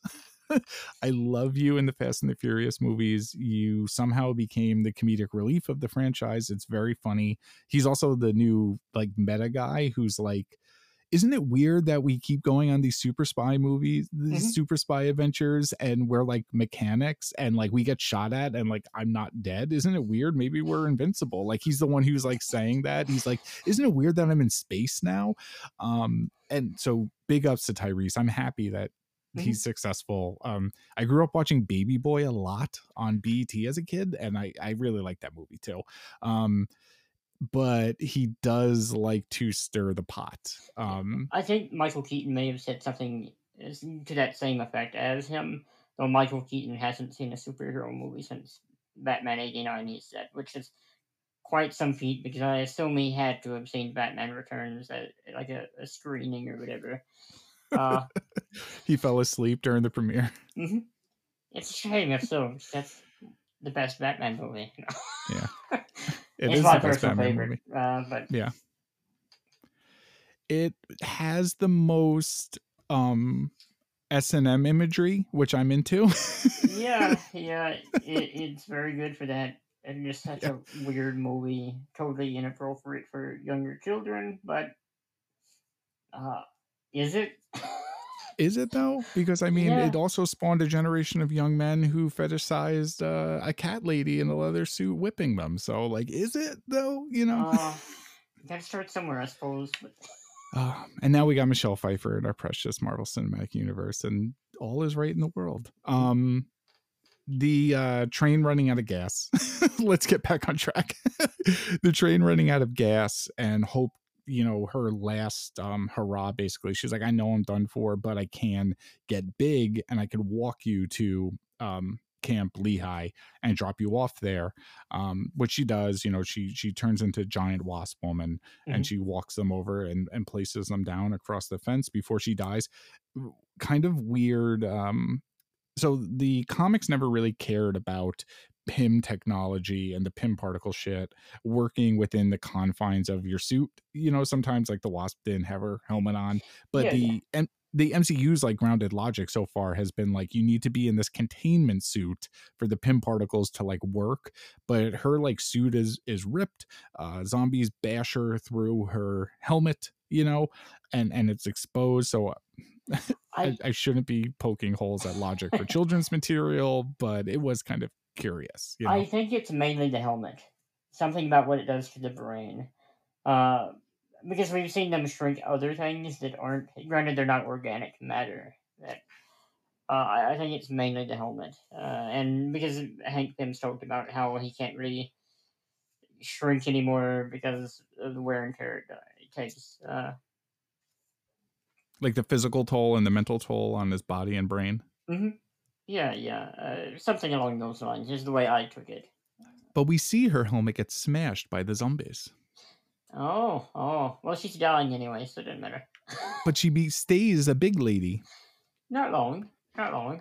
Well, she stays a big lady as a zombie Yeah. later on in the Oh, episode. oh, oh, yeah, yeah. But we're operating on undead uh, logic then. Yeah, that Don't is have to worry true. about the brain. I also have a new thing to fetishize about with is uh, Evangeline Lilly stepping on me, so I can think about that before I go to bed tonight and every night for the next um 30 or uh, so years. eternity. Yeah, yeah. yeah. So, um, when they enter Camp Lehigh, the zombies can't get in. They are kind of curious, like, why the fuck are these zombies not entering? The fence is broken. They're not climbing the fence. What is going on? Um, they enter the basement, and in all of his glory, we get the vision and the wonderful Paul Bettany doing what I think is the best voice work of the series so far. Um, you know, basically, Vision was the one still alive down there and tells them that like the Mind Stone emits some kind of sub frequency that's not to their liking. And then Banner says, like, maybe this infection is some kind of ensopanopoly, which I looked up before. It's like brain damage. Yeah, God, I mispronounced it as well, but it's a plot point in uh, the Hannibal TV series. Interesting. Mhm. Kira and I were talking quite a bit about the Hannibal TV series today. Um, have you watched the entire thing? Either of you No, guys? I No. I watched the first two seasons and loved it. Watched the first episode or two of season three. I still like it, but I just it doesn't hasn't hooked me in the same way. I I, I just yeah I don't know. It's not bad. It's just I, I don't know. Uh, Hannibal's hot in it, right? He's mad. Mikkelsen. I definitely plays him? like Mads Mikkelsen as Hannibal a lot more than Anthony Hopkins. I don't. I know that's probably Whoa. not a popular pick, but he gets the controversial. character, and you get to flesh the character out so much more. It's Brendan Anthony Hopkins, Hopkins played him in multiple movies, but it's not ten hours worth of television with him like in every other scene. Are you guys fans of uh like? Let's talk about Silence of the Lambs. Are you fans of the movie Silence of the Lambs? Yeah. Uh, Silence of the Lambs. I didn't care for it too much on the first viewing. Uh, the second one, I really dug it, and then I like Red Dragon. Uh, Yeah. Really? Yeah, I like Really? the, I like the uh, I like the second Yeah, one with I- Julianne Moore too. That was good. yeah, I, I like Red Dragon. Uh, Yeah, Red Dragon was good. I, I don't know if that's an unpopular uh, opinion or not, but yeah, I like Ralph Fiennes and yeah, yeah, yeah. Red Dragon was directed by uh Brett the Rat Ratner, by the way. Oh god, now you're gonna try to make me feel bad about supporting. I'm not gonna try to make you feel bad. A, a sex monster. a, a sex monster who's responsible for X Men: The Last Stand as well. So I just Oh, want to. y- as almost as bad as the sex monster stuff. He fucking those damn X Men movies. and and Silence of the Lambs was directed by the great Jonathan Demme, maybe a top five filmmaker of all time for me. Like the way that guy centers um close ups so close to the camera in like the center of the frame, Mhm. um, I think subconsciously changed filmmaking like you think of the first uh silence of the lambs movie when clarice and and hannibal are you know kind of verbally sparring in Mhm. in the prison cell and those close-ups on both of their face where it's like it's like you are right next to you were looking at this person right in the face as they're delivering this um you didn't see that as much uh in in media as popular until then but it's like such an effective and like chilling way of like putting you in the eyes of like a victim or someone who's like being like verbally berated by like a monster you know? It's just like this really clever filmmaking technique that like you know i i liked that movie a lot when it came out as a kid because i liked spooky shit and, and like serial killer shit and then as an adult like just kind of liking movies and like seeing how it's influenced film um that movie fucks me up a lot now uh, in its craftsmanship as much as it does in its in its uh, content. And then there's Manhunter, directed by the great Michael Mann, my number one favorite filmmaker of all time, which is just a weird movie um, with Brian Cox as Hannibal Lecter and a lot of like orange lights. It's like Silence of the Lambs meets Miami Vice, and it's really weird. Um, and also the the uh, Frankenstein from uh, Monster Squad plays the Tooth Fairy. Tom Noonan, I believe, is the actor's name. Oh wow. That's... He was also the bad guy in Last Action Hero.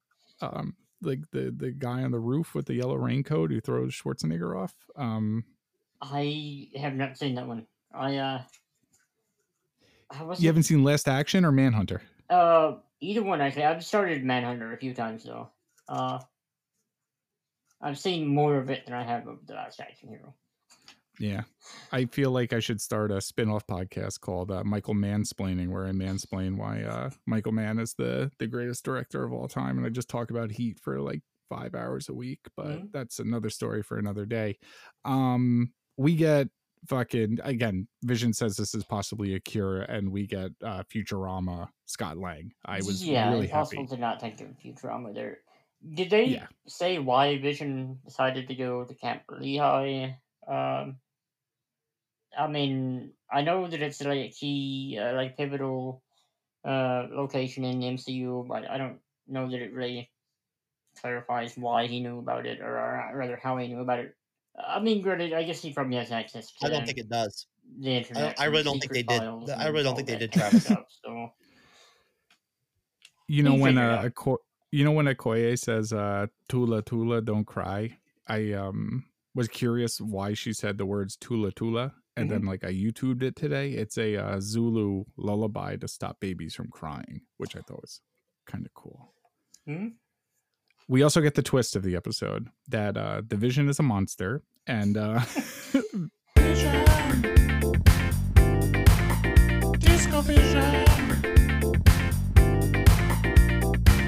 banner it's it kind of reminded me of uh cormac mccarthy's the road you know what i mean with the cannibals where they would like you know chop a limb off someone and like eat it and like keep the Yeah, person yeah, alive yeah. so they could keep harvesting their limbs um This is kind of similar to WandaVision, uh, in the sense that both characters are doing kind of terrible things to uh, people that don't deserve it because of their lost love, pretty much. Uh, mhm.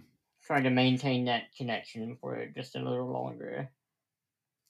and vision luring people there cutting them off limb by limb and feeding these people to zombie scarlet witch it was which pretty cool, too. real Uh, cool yeah dude it, it was a little um I don't know, uh unsettling seeing Oh, Black yeah. Panther, even though it's not live action, just seeing Black Panther uh, within uh, the leg missing and just that and like him uh, doing his uh his dialogue about uh death not being the end in his culture. It's just dude very um unnerving, upsetting in a way. Uh, uh, bittersweet with the dialogue Mhm. um famous last words we'll get to it eventually but the whole uh in my culture death's not the end stuff hearing chadwick boseman say that um and deliver those lines bittersweet and upsetting you know mhm.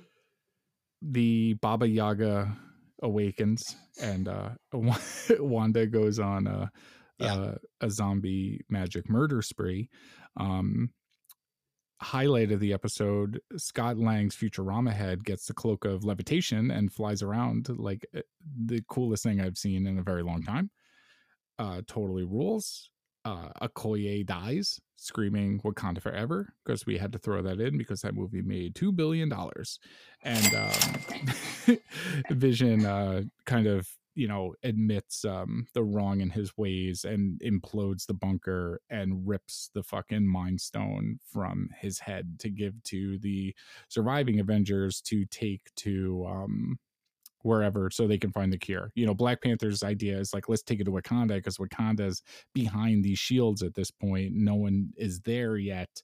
Um and there's interestingly enough uh, in the comics before they were Quinjets, they were called Quadjets, right? Um, there was like a 1950s like flashback Avengers thing. It was like Shield in the 50s that Okay. came out. Yeah, yeah. Yeah, yeah, came out like mid aughts, and it was like all precursor to Shield technology, and it was the OG Nick Fury kind of before he assembled the Avengers Mhm. kind of characters like Human Torch and shit like that. And uh the quad jet that they showed in this is the same design that Fury and uh Carol flew in the first Captain Marvel movie, which is kind of cool. Banner Hulk's out. He is cured of his erectile dysfunction, which uh I forgot to talk about before. Mhm. The um the whole like come on guy like get out definitely um reminds God, I don't want to get personal on this podcast, but it reminds me of erectile dysfunction. Um Oh, am I wrong in saying that? You know what I mean? Can you see the analogy at least? yes, yeah, it is similar. It can't perform in uh when it counts. Uh, yeah, yeah, yeah. There you go. And this week we are sponsored by no Oh, and um another highlight of the episode was Hulk um Hulk, not Hulk. Um Hope not being able to stop the quad jet and her getting like zombie Ho- Hope getting mad and just like picking up a zombie and like unceremoniously throwing it at the quad jet like in uh, yeah, yeah. I wondered if that was uh, on the first time. I, I thought maybe it was a character we knew, but no, it's just like a random zombie. Uh, no Wilhelm scream though. You're probably happy about that. yeah. And now that you mention it, that's gonna bump my score up by a whole half stone. We're not accepting quarter stones this episode. Oh, oh, you're right. You're right. Uh, We're gonna have to, not this week, but we'll see what next week brings. Uh, Wanda looked awesome. Yeah. Um, as as zombie Wanda, she was dope as hell, Mhm. man. Yeah, uh, I said earlier that Hawkeye looks the coolest, but I had kind of forgotten about uh, Scarlet Witch here. Uh, it's it's neck and neck for me between those two uh, as far as who looked best. As I mean, her as a zombie with her power set Yeah. is like crazy. yeah, yeah, the power set adds to the whole vibe of it. Uh, The um the Marvel zombie comics eventually, um it's it's like totally batshit where zombie well not zombie galactus is basically coming right Mhm. and silver surfers coming to this zombie world to like warn like to be the herald of galactus and the zombies overrun silver surfer and they get the, the power cosmic and they're able to use the power cosmic to infect galactus and eventually zombie galactus starts going to other worlds and like turning them into zombies and like eating the world and like shitting it out as like a zombie world so it's cool to see the like like wanda like the uber powerful Mhm. omega level heroes you know be zombies but also have these like you said jeff these like fucked up power sets like fucked up power sets like wanda maximoff is probably the most beast character right that we have so far other yeah, than- between her and uh, Captain Marvel. Uh, I would personally uh, say it's Scarlet Witch because her power set is more versatile. Uh, but yeah, it is an argument to be had. Uh, I do wonder if he, either of you had an issue with Vision deciding to no longer uh, feed people to, to Scarlet Witch, where no real like there's no argument or like guilt or no no one's guilting him into like please stop feeding people to my my like biggest thing with the vision in this episode is his justification assuring them that his decisions were made logically Mhm. i i don't understand that at all like what's the logic behind this like you could save everyone but you don't you know what i mean Mm-hmm. like why don't you use the powers to like save your fucking girl like you know like Well, that would be the they did logical address step that part. oh Yeah, they because her powers come partly from an Infinity Stone. She's too powerful. Yeah, the method that he uses to uh, fix Scott Lang does not work on her. Her power pretty much uh, uh, refuses it. Basically, yeah. do you think when he said logically he has a bunch of heads in jars, so he like saved them, turned them from being undead to from being like dead a, to a undead. council of head, like the uh, Futurama president. Uh, Yes, exactly. Yes, head museum. Yeah, I Mhm. I do not think that's the case, but I feel like where you're going. I'm trying to justify this. Yeah, yeah. Any further thoughts about this uh, particular bit, uh, Jeff? Um, no, I mean, like I said, I really liked seeing Wanda. I think that the whole idea of like Wanda with her powers and everything, like as a zombie, is crazy. Like Mhm. that whole like premise right there is just like was remarkable to see.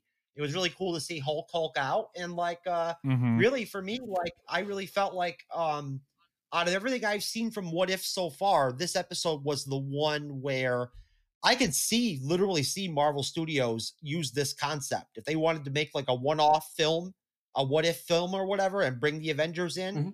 and do like this concept for the film, like the, the Marvel Zombies concept, it would work. It would be a blockbuster. It would make a lot of money. Yeah. Yeah, yeah. I, I wouldn't argue with that. Uh, I mean, that is pretty bankable. Yeah, the uh, I was kind of saying it before. The thing that kind of spawned the ongoing Marvel Zombies series was the amount of merchandise that sold from that Fantastic Four, Ultimate Fantastic Four, uh, those issues where Mhm. they Reed went to the zombie universe.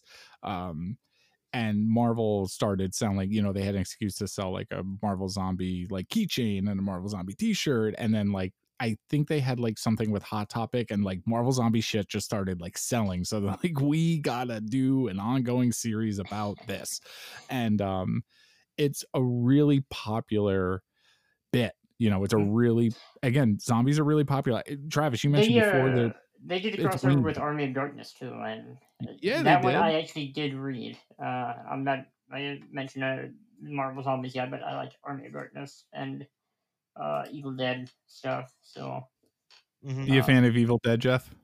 Oh yeah. Oh yeah, of course. Classic. Fuck yeah. Classic. Uh, Travis, I thought of you this week. I, I went on a shout out to Android's Amazing Comics in Mhm. Sayville, New York, and shout out to Hunter and James of Android's Amazing Podcast, friends of the show.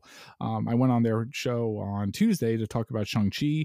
One of the perks of being friends with the guys who own the comic book store is going there on Tuesdays, and they don't let me buy the comics. I don't know if I should be saying this on air, um, but when they do the when because they release it on Wednesdays, so they let me read my comics on Oh. Tuesdays. So, so I get there an hour early and I take my pull list and I read through it. And we do um I don't know if you ever listen to the show, but we do uh, you know, reviews of the week basically on the new issues coming out. And everyone picks a book, uh, the owner, Hunter, James, and I just kind of sit around and talk about the books that they pick. But Hunter picked uh, Army of Darkness, or yeah, it was called Army of Darkness 1977, I believe. And um, Travis, I thought of you because it's actually like a Warriors crossover where oh Ash. wow. Yeah, yeah, that could be fun. I uh, Army of Darkness is crossover with a lot of stuff. Uh, Some I, I was reading. Hack/Slash a lot back when, and there was uh, a lot of crossover with that too. Uh, uh, Did Tim Seeley write Hack and Slash? yes, yes, he did. He's a good guy. Hmm? He, he just like writes good horror, you know. Mhm. I'm gonna hold up uh not good for an audio medium. I'm gonna hold up my Army of Darkness vinyl that I conveniently keep right next to the, my recording desk. I That's nice. yeah, it's fun. My little shout out to my little sister Margot for buying me the Army of Darkness vinyl, a movie we saw in theaters when we were eight years old. Yeah, I actually saw that one before either of the Evil Dead movies. Uh, too. For some reason, uh, yeah, I think because it might have been like an HBO movie or just like a cable movie that they had like an edit for. So it was like oddly popular, you know, like on TV. yeah. Well, it's a very quotable movie, more so than the first two films for sure. It's come get some. yeah, yeah. There's just so many audio clips in that you could sample. You guys want to talk about my biggest beef with this episode as we wrap up um, episode five of, course. What If? Okay. Yeah, yeah. So they're they fly the Quinjet. They're flying it to Wakanda because they think Wakanda is going to be safe, right? Mhm. in Infinity War, Thanos went to Wakanda because that's where the vision was, so he could get the Mind Mm. Stone, right? We find out that Thanos has already infiltrated Wakanda, and all the Wakandans are zombies, and he has five Infinity Stones already. The only one missing is the Mind Stone, Mhm. which is not in Wakanda. First off, why would Thanos go to Wakanda if the Mind Stone wasn't already there yet? Second, the zombie Doctor Strange that we saw had the time stone on him. So how did he obtain that time stone unless it was given to him by the zombie Ebony Maw and the zombie uh, Cull Obsidian?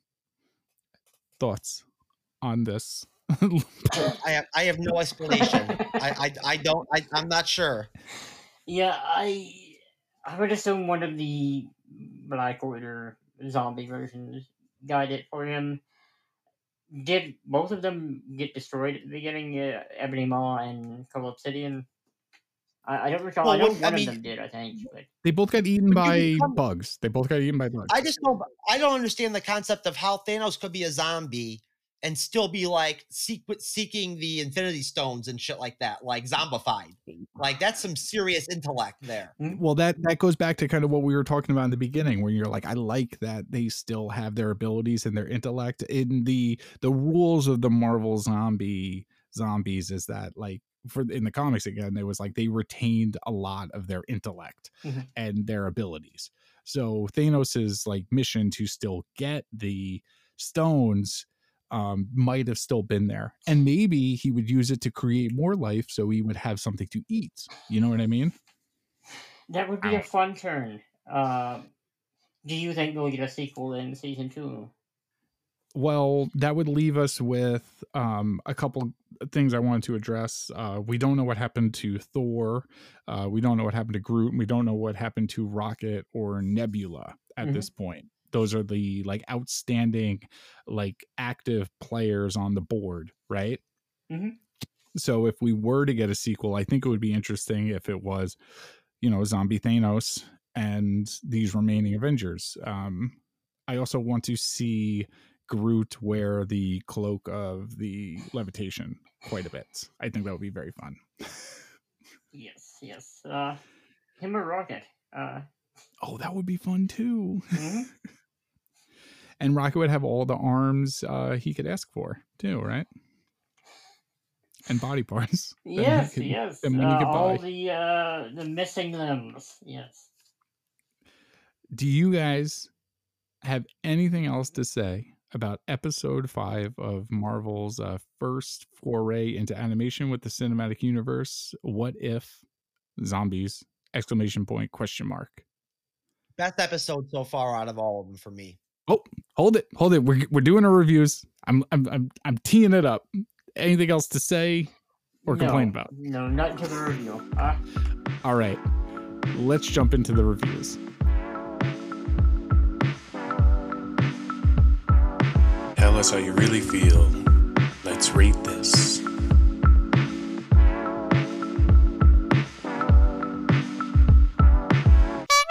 Okay, so we've wrapped up everything that we had to do about episode five of Marvel What If Zombies? Question mark exclamation point.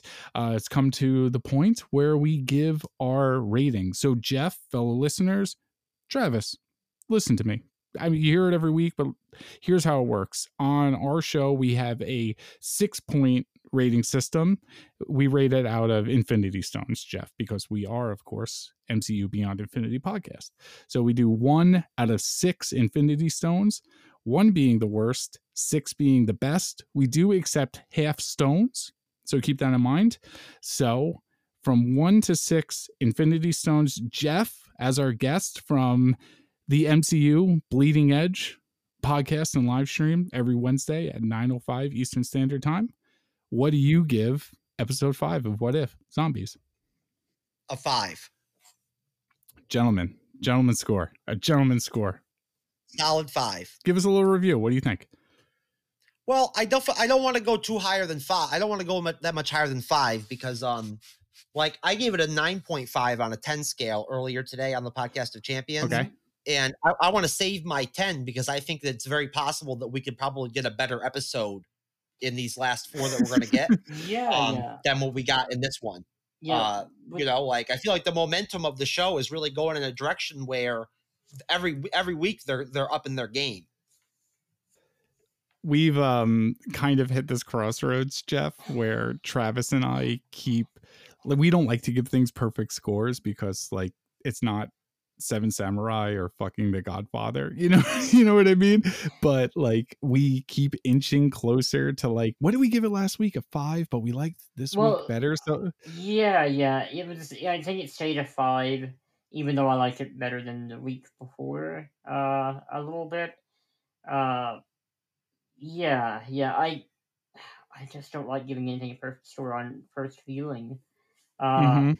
Like maybe there's stuff that inches that way eventually for me, depending on how many times I'm able to rewatch it and still, and it not show too many of its warts. Uh, basically, uh, really rewatch is when you start noticing all the flaws with movies, at least for me. Uh, but yeah, I'll, I'll go ahead and throw out this one. I gave a three and a half out of uh, six. Personal enjoyment. Uh, that was I didn't dislike it. I just it wasn't my cup of tea. More than it wasn't bad or anything. It just wasn't my cup of tea. Really. Uh, Yeah, I, I I'm gonna give it the same thing, like a 3.5 out of six. I totally, totally understand the appeal of this episode. Like Jeff, Mhm. the whole episode, you're like, I like zombie media, and like people love zombie media, and this was so solid in that regard, minus the gore, but it still had fun kills Mhm. and the fun tropes of this z- zombie genre and also the fun kind of metatextual stuff where they dissect the zombie genre a little bit in it like Shaun of the Dead where they're like these are the rules of the zombie apocalypse and like having you ever seen a movie? All of those things definitely like if I was like and again like I lo- we haven't talked about Dawn of the Dead or or Day of the Dead yet but like or Romero in general which is crazy oversight by the way guys like I can't understate how much those fucking first three Romero zombie movies fucking rule. And how many times I rented Dawn of the Dead and my wife would be like, You own this movie and you rent it every week. And I'm like, I just was at the movie store and I saw it. Yeah. Yeah. yeah. And and and I how bet much you I buy all of those multi movie packs that have Night of the Living Dead on there as well because it's a public domain film, so anyone can release it. and I've uh, sampled it many a time as a person who's like made hip hop beats and stuff Mhm. his entire life, and like used ba- like samples of public domain stuff. Just the fact that like Night of the Living Dead is this public domain thing, I've always been like, oh, I could just do the like they're coming to get you, Barbara, and like not get in trouble for it, you know.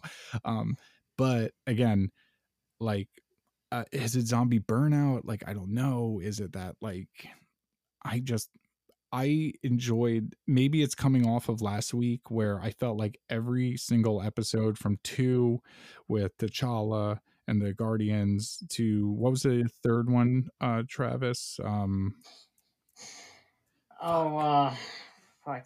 If the Avengers didn't come That's together. Avengers Yeah, didn't- the, you, the murder mystery. Yep.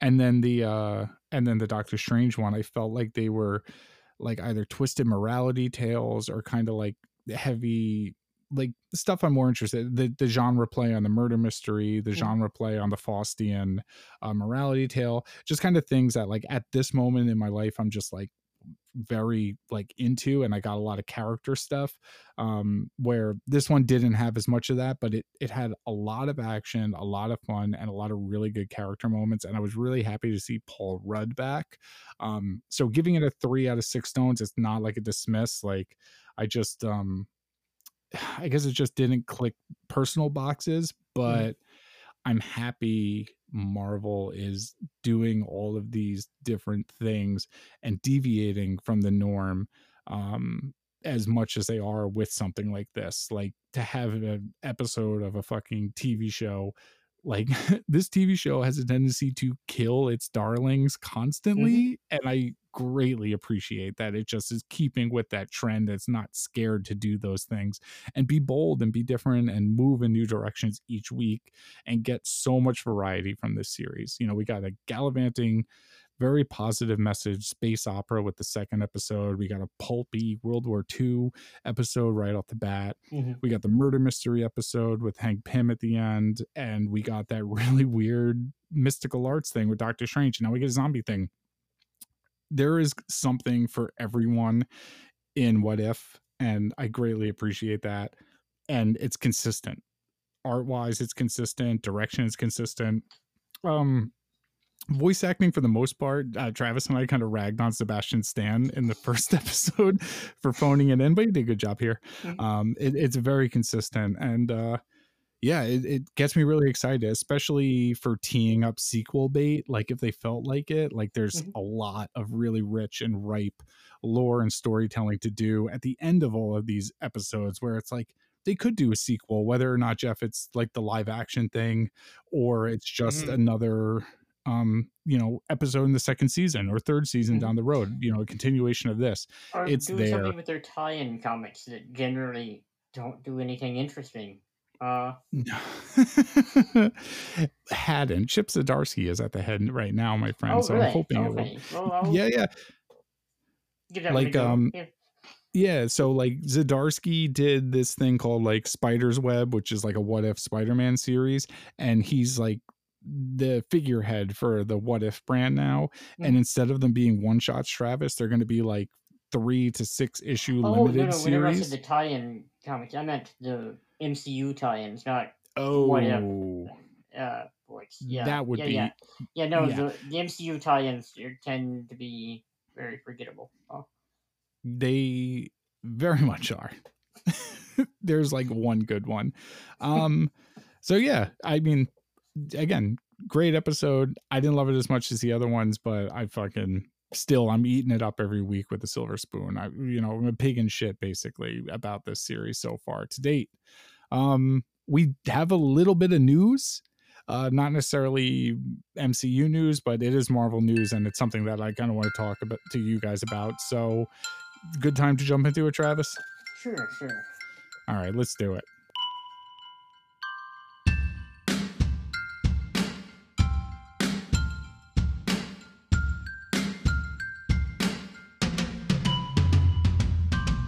All right, Travis, lay down some of the news that happened this week, specifically with uh, this PlayStation Summit. Was that what it was called? Yeah, yeah. The the big one is a Wolverine game announcement. Uh, the, there wasn't much to the trailer. It was pretty much a shot of Wolverine in a bar, uh, in street clothes, and seeing pop his claws.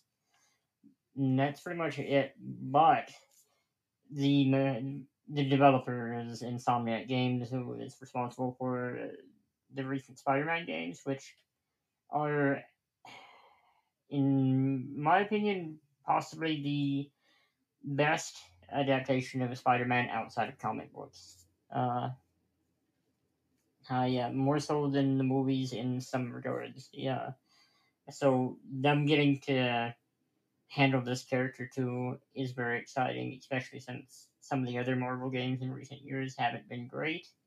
Um, yeah, I'm I'm stoked for it.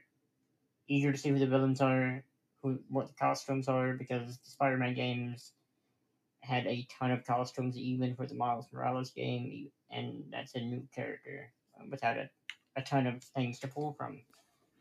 And much like the Arkham series, there's like a level of quality that's expected from the studio who's making these Mhm. um, intellectual property uh, games and franchises. So not only did they announce that they're doing a Wolverine game, which is exciting, they're doing Spider-Man 2. It's going to Yes. be featuring Venom uh, Mhm. and Miles Morales. Um, Yes, so and uh, it sounded like Kraven doing the voice, so uh, the voiceover narration for the trailer. I'm very on board for that. I started Spider Man for Oh. PlayStation, my friend. Yep. Okay, okay. No spoilers. We'll save it for the episode, but I, I have started it. I'm really excited to uh, to dive into it and talk to you about it because I'm enjoying the story mode quite a bit so far. Mhm. And having been starting these things, you know, this game recently, I'm like five years late, but uh, seeing the news that the studio that made this thing that's kind of awesome and kicking my ass right now and everyone's been talking about especially you travis for so long uh, got me really excited Yeah. because It's kind of a Wolverine's tough game brawler. at times. Uh, I don't know if you mean literally kicking your ass. it's it's like flooring me. It's so much fun. Jeff, have you played any of the Spider-Man games for PlayStation? No, no, I, I, I really don't play that many video games, man. I'm more of like when I do play, I play a lot of sports games. Okay. I get you. Yeah, m- Huh? me too. Like I play uh I play like RPG like I play like Final Fantasy and I shit. get you, and, or, or, or Yeah. or I play FIFA and NBA. So um you know Yeah, me too. I play a lot of NBA 2K. yeah, exactly. But these games Mhm. killer. yes. Killer. Oh, I believe it. Yeah, I mean, I like to. I always like to hear about this Mhm. stuff. I just don't really participate. You know what I mean? Like, you know, my son, pl- like, you know, is more into it than I yeah, am. Yeah, I this is a game that I would even if I didn't game, I'd probably watch like a YouTube playthrough of the cinematics just to. Mhm. It is that good, and they put a lot of care and effort into it. Uh, there's also a Guardians of the Galaxy trailer for that game. I'm somewhat excited for it, a little nervous because it's put out by Square and they uh, put out that Avengers game that I alluded to a minute ago that isn't Yeah. very good and it's very uh, predatory financially uh, and continues to be. That's you know, if they had patched it to where that was less so, but it just keeps like doubling down. Uh, the Guardians game looks decent. Uh, I hope it is. Um, yeah, the decision to only let you play a Star Lord is a little baffling, but and they have a whack uh villain. I forgot the name of the chick. Oh, She's like kind of like is it Ayesha or is it is the Church of Universal Truth or something? I think. no, uh, Uh, yeah, I think it might be the Church of Universal Truth. Um, I assume I- they'll have a few of them, but I did Mhm. note that Dan Abnett is doing uh, some of the storyline assistance, so hopefully that'll mean good things. oh, that is cool. Yeah, yeah. You know, eh, Abnett and Lanning redefined modern Guardians of the Galaxy. You know what I mean? Marvel Cosmic uh, in general, like, they handled Nova uh, or just the cosmic end of things. That tone that they had for a few years uh, was nice. Yeah, I mean, you just finished reading um, Annihilation Conquest. Uh, the sequel to Annihilation. Annihilation before that. Uh, um, and yeah, the there's a lot to like there. Uh, God, I wish I knew the name of this fucking bad guy because it's driving me crazy. It's it's some chick. I, God, I can't believe it. is it one of the Kree looking ones? Oh man, I'm gonna fuck it up, and it's just gonna waste more time. but I am excited. I am excited for these Spider-Man games. Um, so yeah, I, I again, we spoke last week like openly on air how like I don't play a ton of video games, but I like these stories. So you coaxed me like, why don't you just play it? And I was like, yeah, my roommate's got it, so I started doing it, and uh, and we're gonna do an episode on it. So I'm just like in the mood, and I just wanted to like, you know. I haven't gotten to talk to you about it. I'm really fucking Oh, yeah. So, um, Jeff, this is the time of the episode where we're gonna kind of wrap things up. Fucking shoot your plugs, my friend. Shoot your plugs. Of course. Um, the MCU's bleedingedge.org is our website. Uh, you can find full podcast episodes on there, um, our blog, um, content information for the MCU's Bleeding Edge, show notes, all that good stuff. Uh, like um, John uh, was so uh, courteous to mention, we are we're live every Wednesday evening at 9:05 p.m. Eastern, 6:05 uh, p.m. Pacific and uh, we do um, MCU content every Wednesday evening. We do a live stream focused on the MCU. We slip a little DCU in the back door here and there just to keep things interesting. Um, but mostly we're MCU focused. We're reviewing What If, just like these guys are. And um, hopefully we'll have um, John and Travis on again, you know, sometime soon in the future.